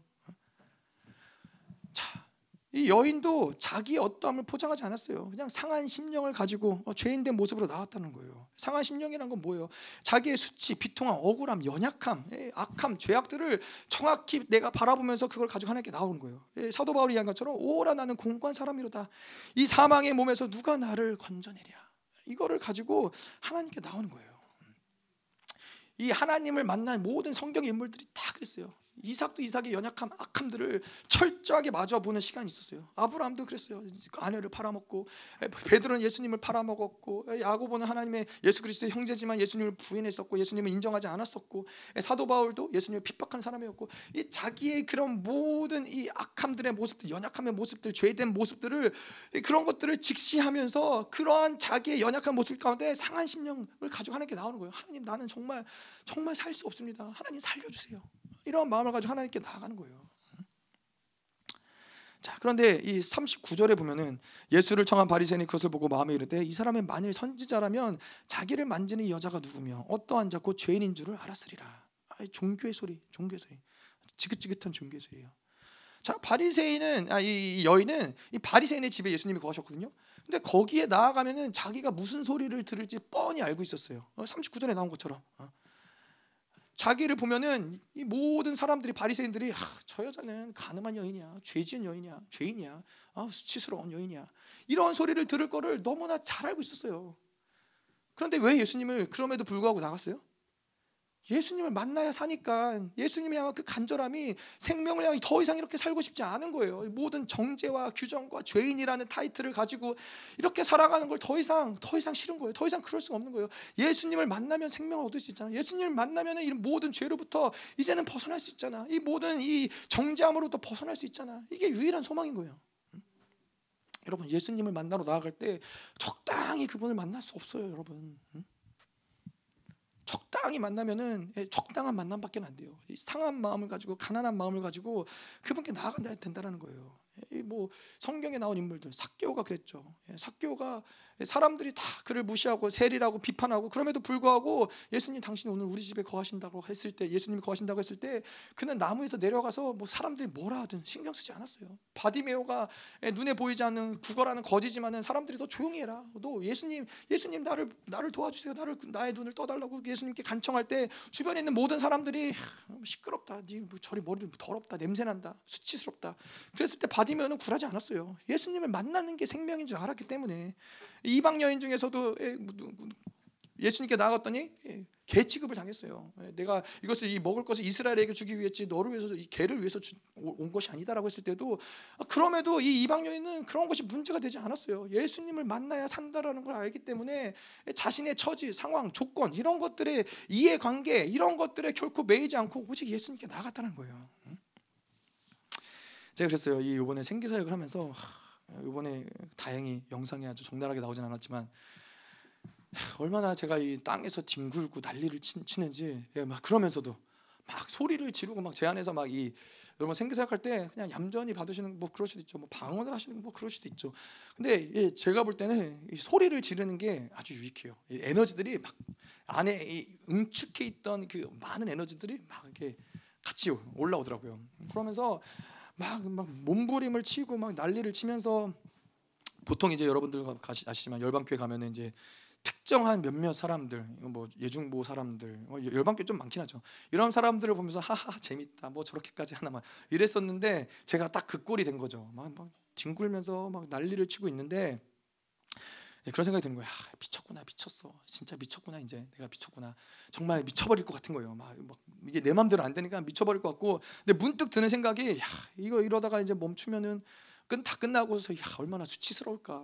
참 얼마나 이게 사람들 보기 두렵고 수치스럽고 또 이게 혹시 찍혀 찍혔으면 이거 어떡하나. 막 이러한 생각이 문득 드는 거예요. 근데 그러한 순간에 하나님이 제 안에서 또 어떤 말씀을 주셨냐면은 하나님이 야 나도 미쳤다. 내가 너를 너무나 사랑하기 때문에 내가 너를 미쳐버릴 만큼 사랑하고 내가 너를 미쳐버릴 만큼 너로 인해서 내가 너무 기뻐한다. 하나님이 미쳤다, 자기 하나님도 미치겠다라고 이야기하시니까는 뭐 수치가 어떻고 두려움이 어떻고 뭐 이런 판단이 어떻고 문제가 되지 않는 거예요. 하나님도 미칠 것 같이 저를 사랑하시는데. 그래서 이러한 우리의 하나님을 향한 진실한 마음들, 가난한 마음들은 반드시 이런 애통하는 마음들은 반드시 예수님을 만나게 한다라는 거예요. 다른 게 필요한 게 아니에요. 뭐 대단한 뭔가 업적이나 대단한 노력이 게 아니라 가난한 마음. 하나님이면 하나님 당신 없이 살 수 없습니다. 하나님 당신 없이 예수님 당신을 만나지 않고 내가 정말 이, 이 모든 나의 이 구렁텅이에서 시궁창 같은 구렁텅이에서 내가 벗어날 수 없습니다. 간절함이 있을 때 그분은 반드시 만나 주신다는 거예요. 자, 그런데 이제 그 죄 죄 지은 여인이 죄를 지은 여인이 이런 모든 수치를 뚫고 어, 예수님께 나왔죠. 모든 바리새인의 그런 이 바리새인이 뭐라 그래요? 어, 예수를 청한 바리새인이 그것을 보고 마음에 이르되 이 사람이 만일 선지자라면 자기를 이 여자가 누군 누군며 어떠한지 그 죄인인 줄 알았으리라. 거기에 있는 이 모든 사람들이 다 알고 있었을 거예요. 저 여자는 죄인이고 어, 저 여자는 더럽고 수치스럽고 자 그럼에도 불구하고 그 모든 걸 뚫고 이 여인이 예수님께 나왔어요. 그러고서 예수님께 이제 향유옥합을 깨뜨리고 어, 머리로 그 발을 씻겨드리죠. 자, 근데 여기서 이 향유옥합은 뭘 이야기하는 것이냐? 자, 이 당시 이 여인이 왜 이 향유옥합을 가지고 있었느냐면은 이 여인에게 유일한 소망이 바로 이 향유옥합이라는 거예요. 향유옥합은 뭐예요? 이 결혼을 준비하기 위한 이 여인들이 이것을 향유옥합을 준비했단 말이에요. 근데 이 여인에게 있어서 유일한 소망은 뭐예요? 내가 뭐 소, 소, 소, 소위 요즘 시대에 말하는 내 지금까지의 모든 이 인생 가운데서 나는 죄인이고 더럽고 수치스럽고 어, 나는 인정받지 못하는 그런 여인인데 내가 유일하게 살 수 있는 길은 무엇이냐? 내가 유일하게 살 수 있는 소망은 무엇이냐? 좋은 남자를 만나서 좋은 사람과 결혼을 해서 내 인생을 바꾸는 거예요. 그러니까 이 여자에게 있어서 향유옥합은 그가 가진 유일한 소망과 같은 거예요. 이 인생을 바꿀 수 있는 유일한 소망. 아, 내가 유일하게 의지할 수 있는 아, 이 향유옥합을 계속해서 바라보면서 아, 이것만 있으면은 그래 잘 될 거야. 자꾸 거짓 소망을 붙잡았던 거예요. 자신의 누추함, 자기는 막 다 사람들이 어, 죄인이라고 말하고 수치스럽고 누추하지만은 이거를 가릴 수 있는 것이 뭐예요? 향유옥합이라는 거예요. 그래. 두고 보자. 내가 결혼만 잘하면은 이 모든 것들을 내가 다 갚아주리라. 아 그러한 어떤 거짓된 소망을 가지고서 살아갔는데, 음. 자 근데 이제 향유을 향유컵을 깨뜨렸어요. 향유컵을 그 여인이 향유컵을 깨뜨린 건 뭐예요? 자기가 붙잡고 있었던 다른 모든 소망들, 거짓된 소망들, 자기가 의지하고 있던 모든 것들을 다 놔버리는 거예요. 어. 이제는 더 이상 이게 나의 소망이 아니라 예수님 당신이 나의 소망입니다. 예수님 이제는 더 이상은 없어요. 내가 의지할 수 있는 게, 내가 기댈 수 있는 게, 내가 도망칠 수 있는 것이 아무것도 없어요. 예수님만 빼고는. 그 가난한 심령이 그 모든 것을 다 깨뜨리고 예수님을 유일한 소망으로 붙잡게 만드는 거예요. 그러니까 예수님이 이 여인을 칭찬하지 않을 수 없는 것이라는 것이죠. 예, 이 생명사의 목사님들이 어, 어, 우리가 연극을 보면서도 보겠지만은 목회를 성공하기 위해서 붙잡고 있던 많은 종교의 수단들이 있어요. 뭐 여러 가지 신앙 서적을 본다든가 주석을 본다든가 어, 열심히 봉사하고 열심히 섬긴다든가 뭐 그런 어떤 인본주의로 나이스하게 사람들을 대한다든가 열심히 기도한다든가 여러 가지 종교적인 의식들 이런 것들이 뭐예요? 결국 어디서 시작된 시작돼서 문제가 되는 거예요? 목회를 성공하기 위함이 초점이 되는 거예요. 그래서 그러니까는 그것을 계속 바라보면서 소망으로 삼은 거예요. 아 그래 내가 이 목회를 성공해야지. 그래 내가 정말로 이 교회를 잘 어, 어, 성장시켜야지. 그러다 보니까 이 생명사역을 한다는 것마저도 자기의 목회의 유익이 되기 위해서 이 생명사역을 이용할 수밖에 없는 거예요. 어. 그러니까는 이 오늘 이번 집회가 어떤 집회였냐? 이 여인이 자기의 유일한 소망이었던 이 향유옥합을 깨뜨리고 이제 나의 유일한 소망은 당신입니다. 이것을 결단했던 것처럼 이번 집회 가운데도 자기가 붙잡았던 목회를 반드시 성공해야 되는데 목회를 성공하려면 필요해, 필요하다고 여겼던 수단들, 종교들, 어떤 종교의 거칠애들, 어떤 이러한 것들을 이번 집회 때 예수님의 발 앞에 깨뜨린 거예요. 예수님 앞에 바로 깨뜨리고 이제는 하나님 내가 종교로 내가 목회 나의 목회를 성공하기 위해서가 아니라 하나님 나는 당신밖에 없습니다. 내가 목회를 하든 안 하든 내가 무엇을 하든 내가 어디에 있든 하나님 당신만이 나의 유일한 소망입니다. 이것을 고백하고 결단하는 집회가 이번 집회였다는 것이죠. 여러분 왜 오늘 이 여인이 어, 그렇게까지 눈물을 흘리면서 가난한 심령 가지고 애통했느냐? 그 눈물의 의미는 무엇이냐? 자, 뭐 여러 가지 우리가 이야기해 볼 수 있지만은 첫 번째로는 이 여인이 자신이 공식적으로 죄인됨으로 인하여서 눈물 흘리는 거예요. 늘 흘렸던 눈물이에요. 늘 흘렸던 눈물. 나는 죄인이야. 모든 사람들이 다 아는 나는 죄인이야. 또 그가 흘렸던 눈물은 뭐예요? 아, 자기는 하나님 앞에 예수님 앞에 나아갈 합당한 자격이 없기 때문에 흘리는 눈물인 것이고 또 그분은 예, 자신의 예수님의 존귀하신가 영광하 영광스러움을 볼 수 있다라는 것에 눈물을 흘리는 것이고 또 보잘 것 없지만은 자기가 가진 최고의 것을 예수님께 드릴 수 있게 눈물을 흘리는 것이고 이제 향유급을 깨뜨렸기 때문에 더 이상 자기에는 어떠한 소망도 남아 있지 않기 때문에 눈물을 흘리는 것이고 또 예수님이 이제는 영원한 소망이 되어 주시기 때문에 흘리는 눈물이라는 것이죠. 음. 자, 39절에 예수를 청한 바리새인이 그것을 보고 마음에 이르되 이 사람이 만일 선지자라면 자기를 만지는 이 여자가 누구면 어떠한 자 곧 죄인인 줄을 알았으리라 하거늘. 자, 이 바리새인과 종교, 이 종교의 영에 낚인 사람들의 특징이 바로 여기 나와 있는 거예요. 뭐요? 죄를 볼 수 있는 눈이 있어요. 아, 저건 죄다. 저건 죄인이다. 저건 맞 틀렸다. 이 죄를 볼 수 있는 눈은 있는데 존재를 바라볼 수 있는 눈이 없다라는 거예요. 그 죄, 분명히 저 사람 죄를 짓고 있지만은 그 죄를 넘어서서 그 존재가 얼마나 존귀한 자인지를 보지 못한다라는 거예요. 죄를 규정하기에는 빠르지만은 그 죄를 덮어버리는 은혜를 구할 수 없다는 거예요. 그, 그 은혜를 알지 못한다라는 게 종교형의 특징이에요. 종교형의 낙진 세대 특징은 자기의 상한 마음도 보지 못한다라는 거예요. 이 어쩔 수 없이 종교로 살아가면서 수없이 많은 상처, 아픔, 고통, 이 외로움, 억울함들 이런 것들이 있었지만은 이 바리새인과 이런 서기관들은 그것들을 보지 못하는 거예요. 음. 자 그런데 예수님은 예수님 어떠세요? 예수님은 죄를 넘어서 그, 그 사람의 존재를 바라보시고 그 사람의 진심을 바라보실 수 있는 분이 예수님이라는 것이죠. 자, 예수님은 모든 사람들이 가진 판단과 선입견, 모든 사람들이 저 사람은 죄인이다라고 했을 때 예수님은 그 안에 있는 하나님의 형상을 보실 수 있는 분이에요. 사람과 사람들이 뭐라고 이야기하든 그게 중요한 게 아니에요. 어떠한 상태나 처지를 넘어서 본질을 보실 수 있는 분이시고 말과 행동을 넘어서 진짜 마음을 보시는 분. 예. 성령으로 살아가는 사람들의 특징이고 그것이 바로 예수님의 특징이라는 것이죠. 자, 우리가 가진 특, 착각은 뭐예요? 이 종교형으로 살아가면서 우리가 많이 낚였다. 음료의 칩으로 인해서 많이 낚였던 이 착각은 무엇이냐면은 내가 어떠한 이 죄를 짓고 있기 때문에 이 죄가 우리가 어떠한 존재인지를 규정한다고 생각을 해요. 아, 난 이만큼 죄졌으니까 이런 죄인이지. 난 이렇게 살았으니까 난 이런 이런 별로 비천한 존재지. 이렇게 자꾸만 죄가 나를 규정한다라고 착각한다는 거예요. 그리고 우리는 죄를 지었기 때문에 또 죄를 짓고 있기 때문에 또 죄를 지을 것이기 때문에 나는 소망이 없다라고 생각을 해요. 근데 정말 문제는 뭐냐면은 우리의 진짜 문제는 죄를 짓는 게 문제가 아니에요. 우리의 진짜 문제는 예수님을 만나지 못한 게 문제가 있다는 걸 알아야 된다는 거예요. 왜냐 죄도 가로막을 수 없었던 하나님의 사랑은 죄조차도 가로막을 수 없었던 것이 하나님의 사랑이에요. 근데 그분을 만나야 예수를 만나야 하나님의 사랑을 받아들이고 죄의 문제를 해결을 보는 것인데 그분을 만나지 않기 때문에 이 모든 것들이 다 문제가 된다는 것이죠. 자, 그래서 이 종교를 우리가 이 모든 것들을 완전히 씻어버리고 이제는 죄를 넘어서 일하시는 하나님께 계속 나아가야 되는 거예요. 그분을 계속 받아들이고 영접해야 된다는 거예요. 자, 우리가 이 종교를 벗고 진짜 예수를 만나기 원하신다면 이제는 종교의 영역에 묶였던 모든 것들을 이제는 풀어내야 돼요. 우리 안에 숨기고 싶었던 수치와 모든 연약함, 악함들 이런 것들을 상한 심령을 가지고 하나님께 나아가야 된다는 거예요. 그럴 때 비로소 우리는 진짜 예수님 만날 수 있어요. 그리고 그러한 비통한 마음, 이 여인처럼 이 수치와 이 상한 마음과 찢기고 상한 심령 안에서 우리 안에서 진짜 마음, 진짜 하나님이 우리에게 만들어 주신 마음이 있는데 그 마음을 그때야 비로소 발견해요. 그 마음이 뭐요? 하나님 나도 당신을 사랑합니다. 하나님 나도 당신을 사랑합니다. 우리 안에 숨겨져 있지만은 우리 모두에게는 그 마음이 있다라는 거예요. 하나님은 계속 그 마음을 보고 계세요. 계속 그 마음을 바라보시기 때문에 다, 다 그분은 그걸 포기하지 않으시는 거예요. 자, 우리가 오늘 좀 같이 어, 기도할 텐데 연극을 보고 기도를 하죠. 음, 연극을 보고 기도를 하고 뭐 연극 별로 길지 않습니다. 음, 좀 예배를 마무리하도록 하겠습니다.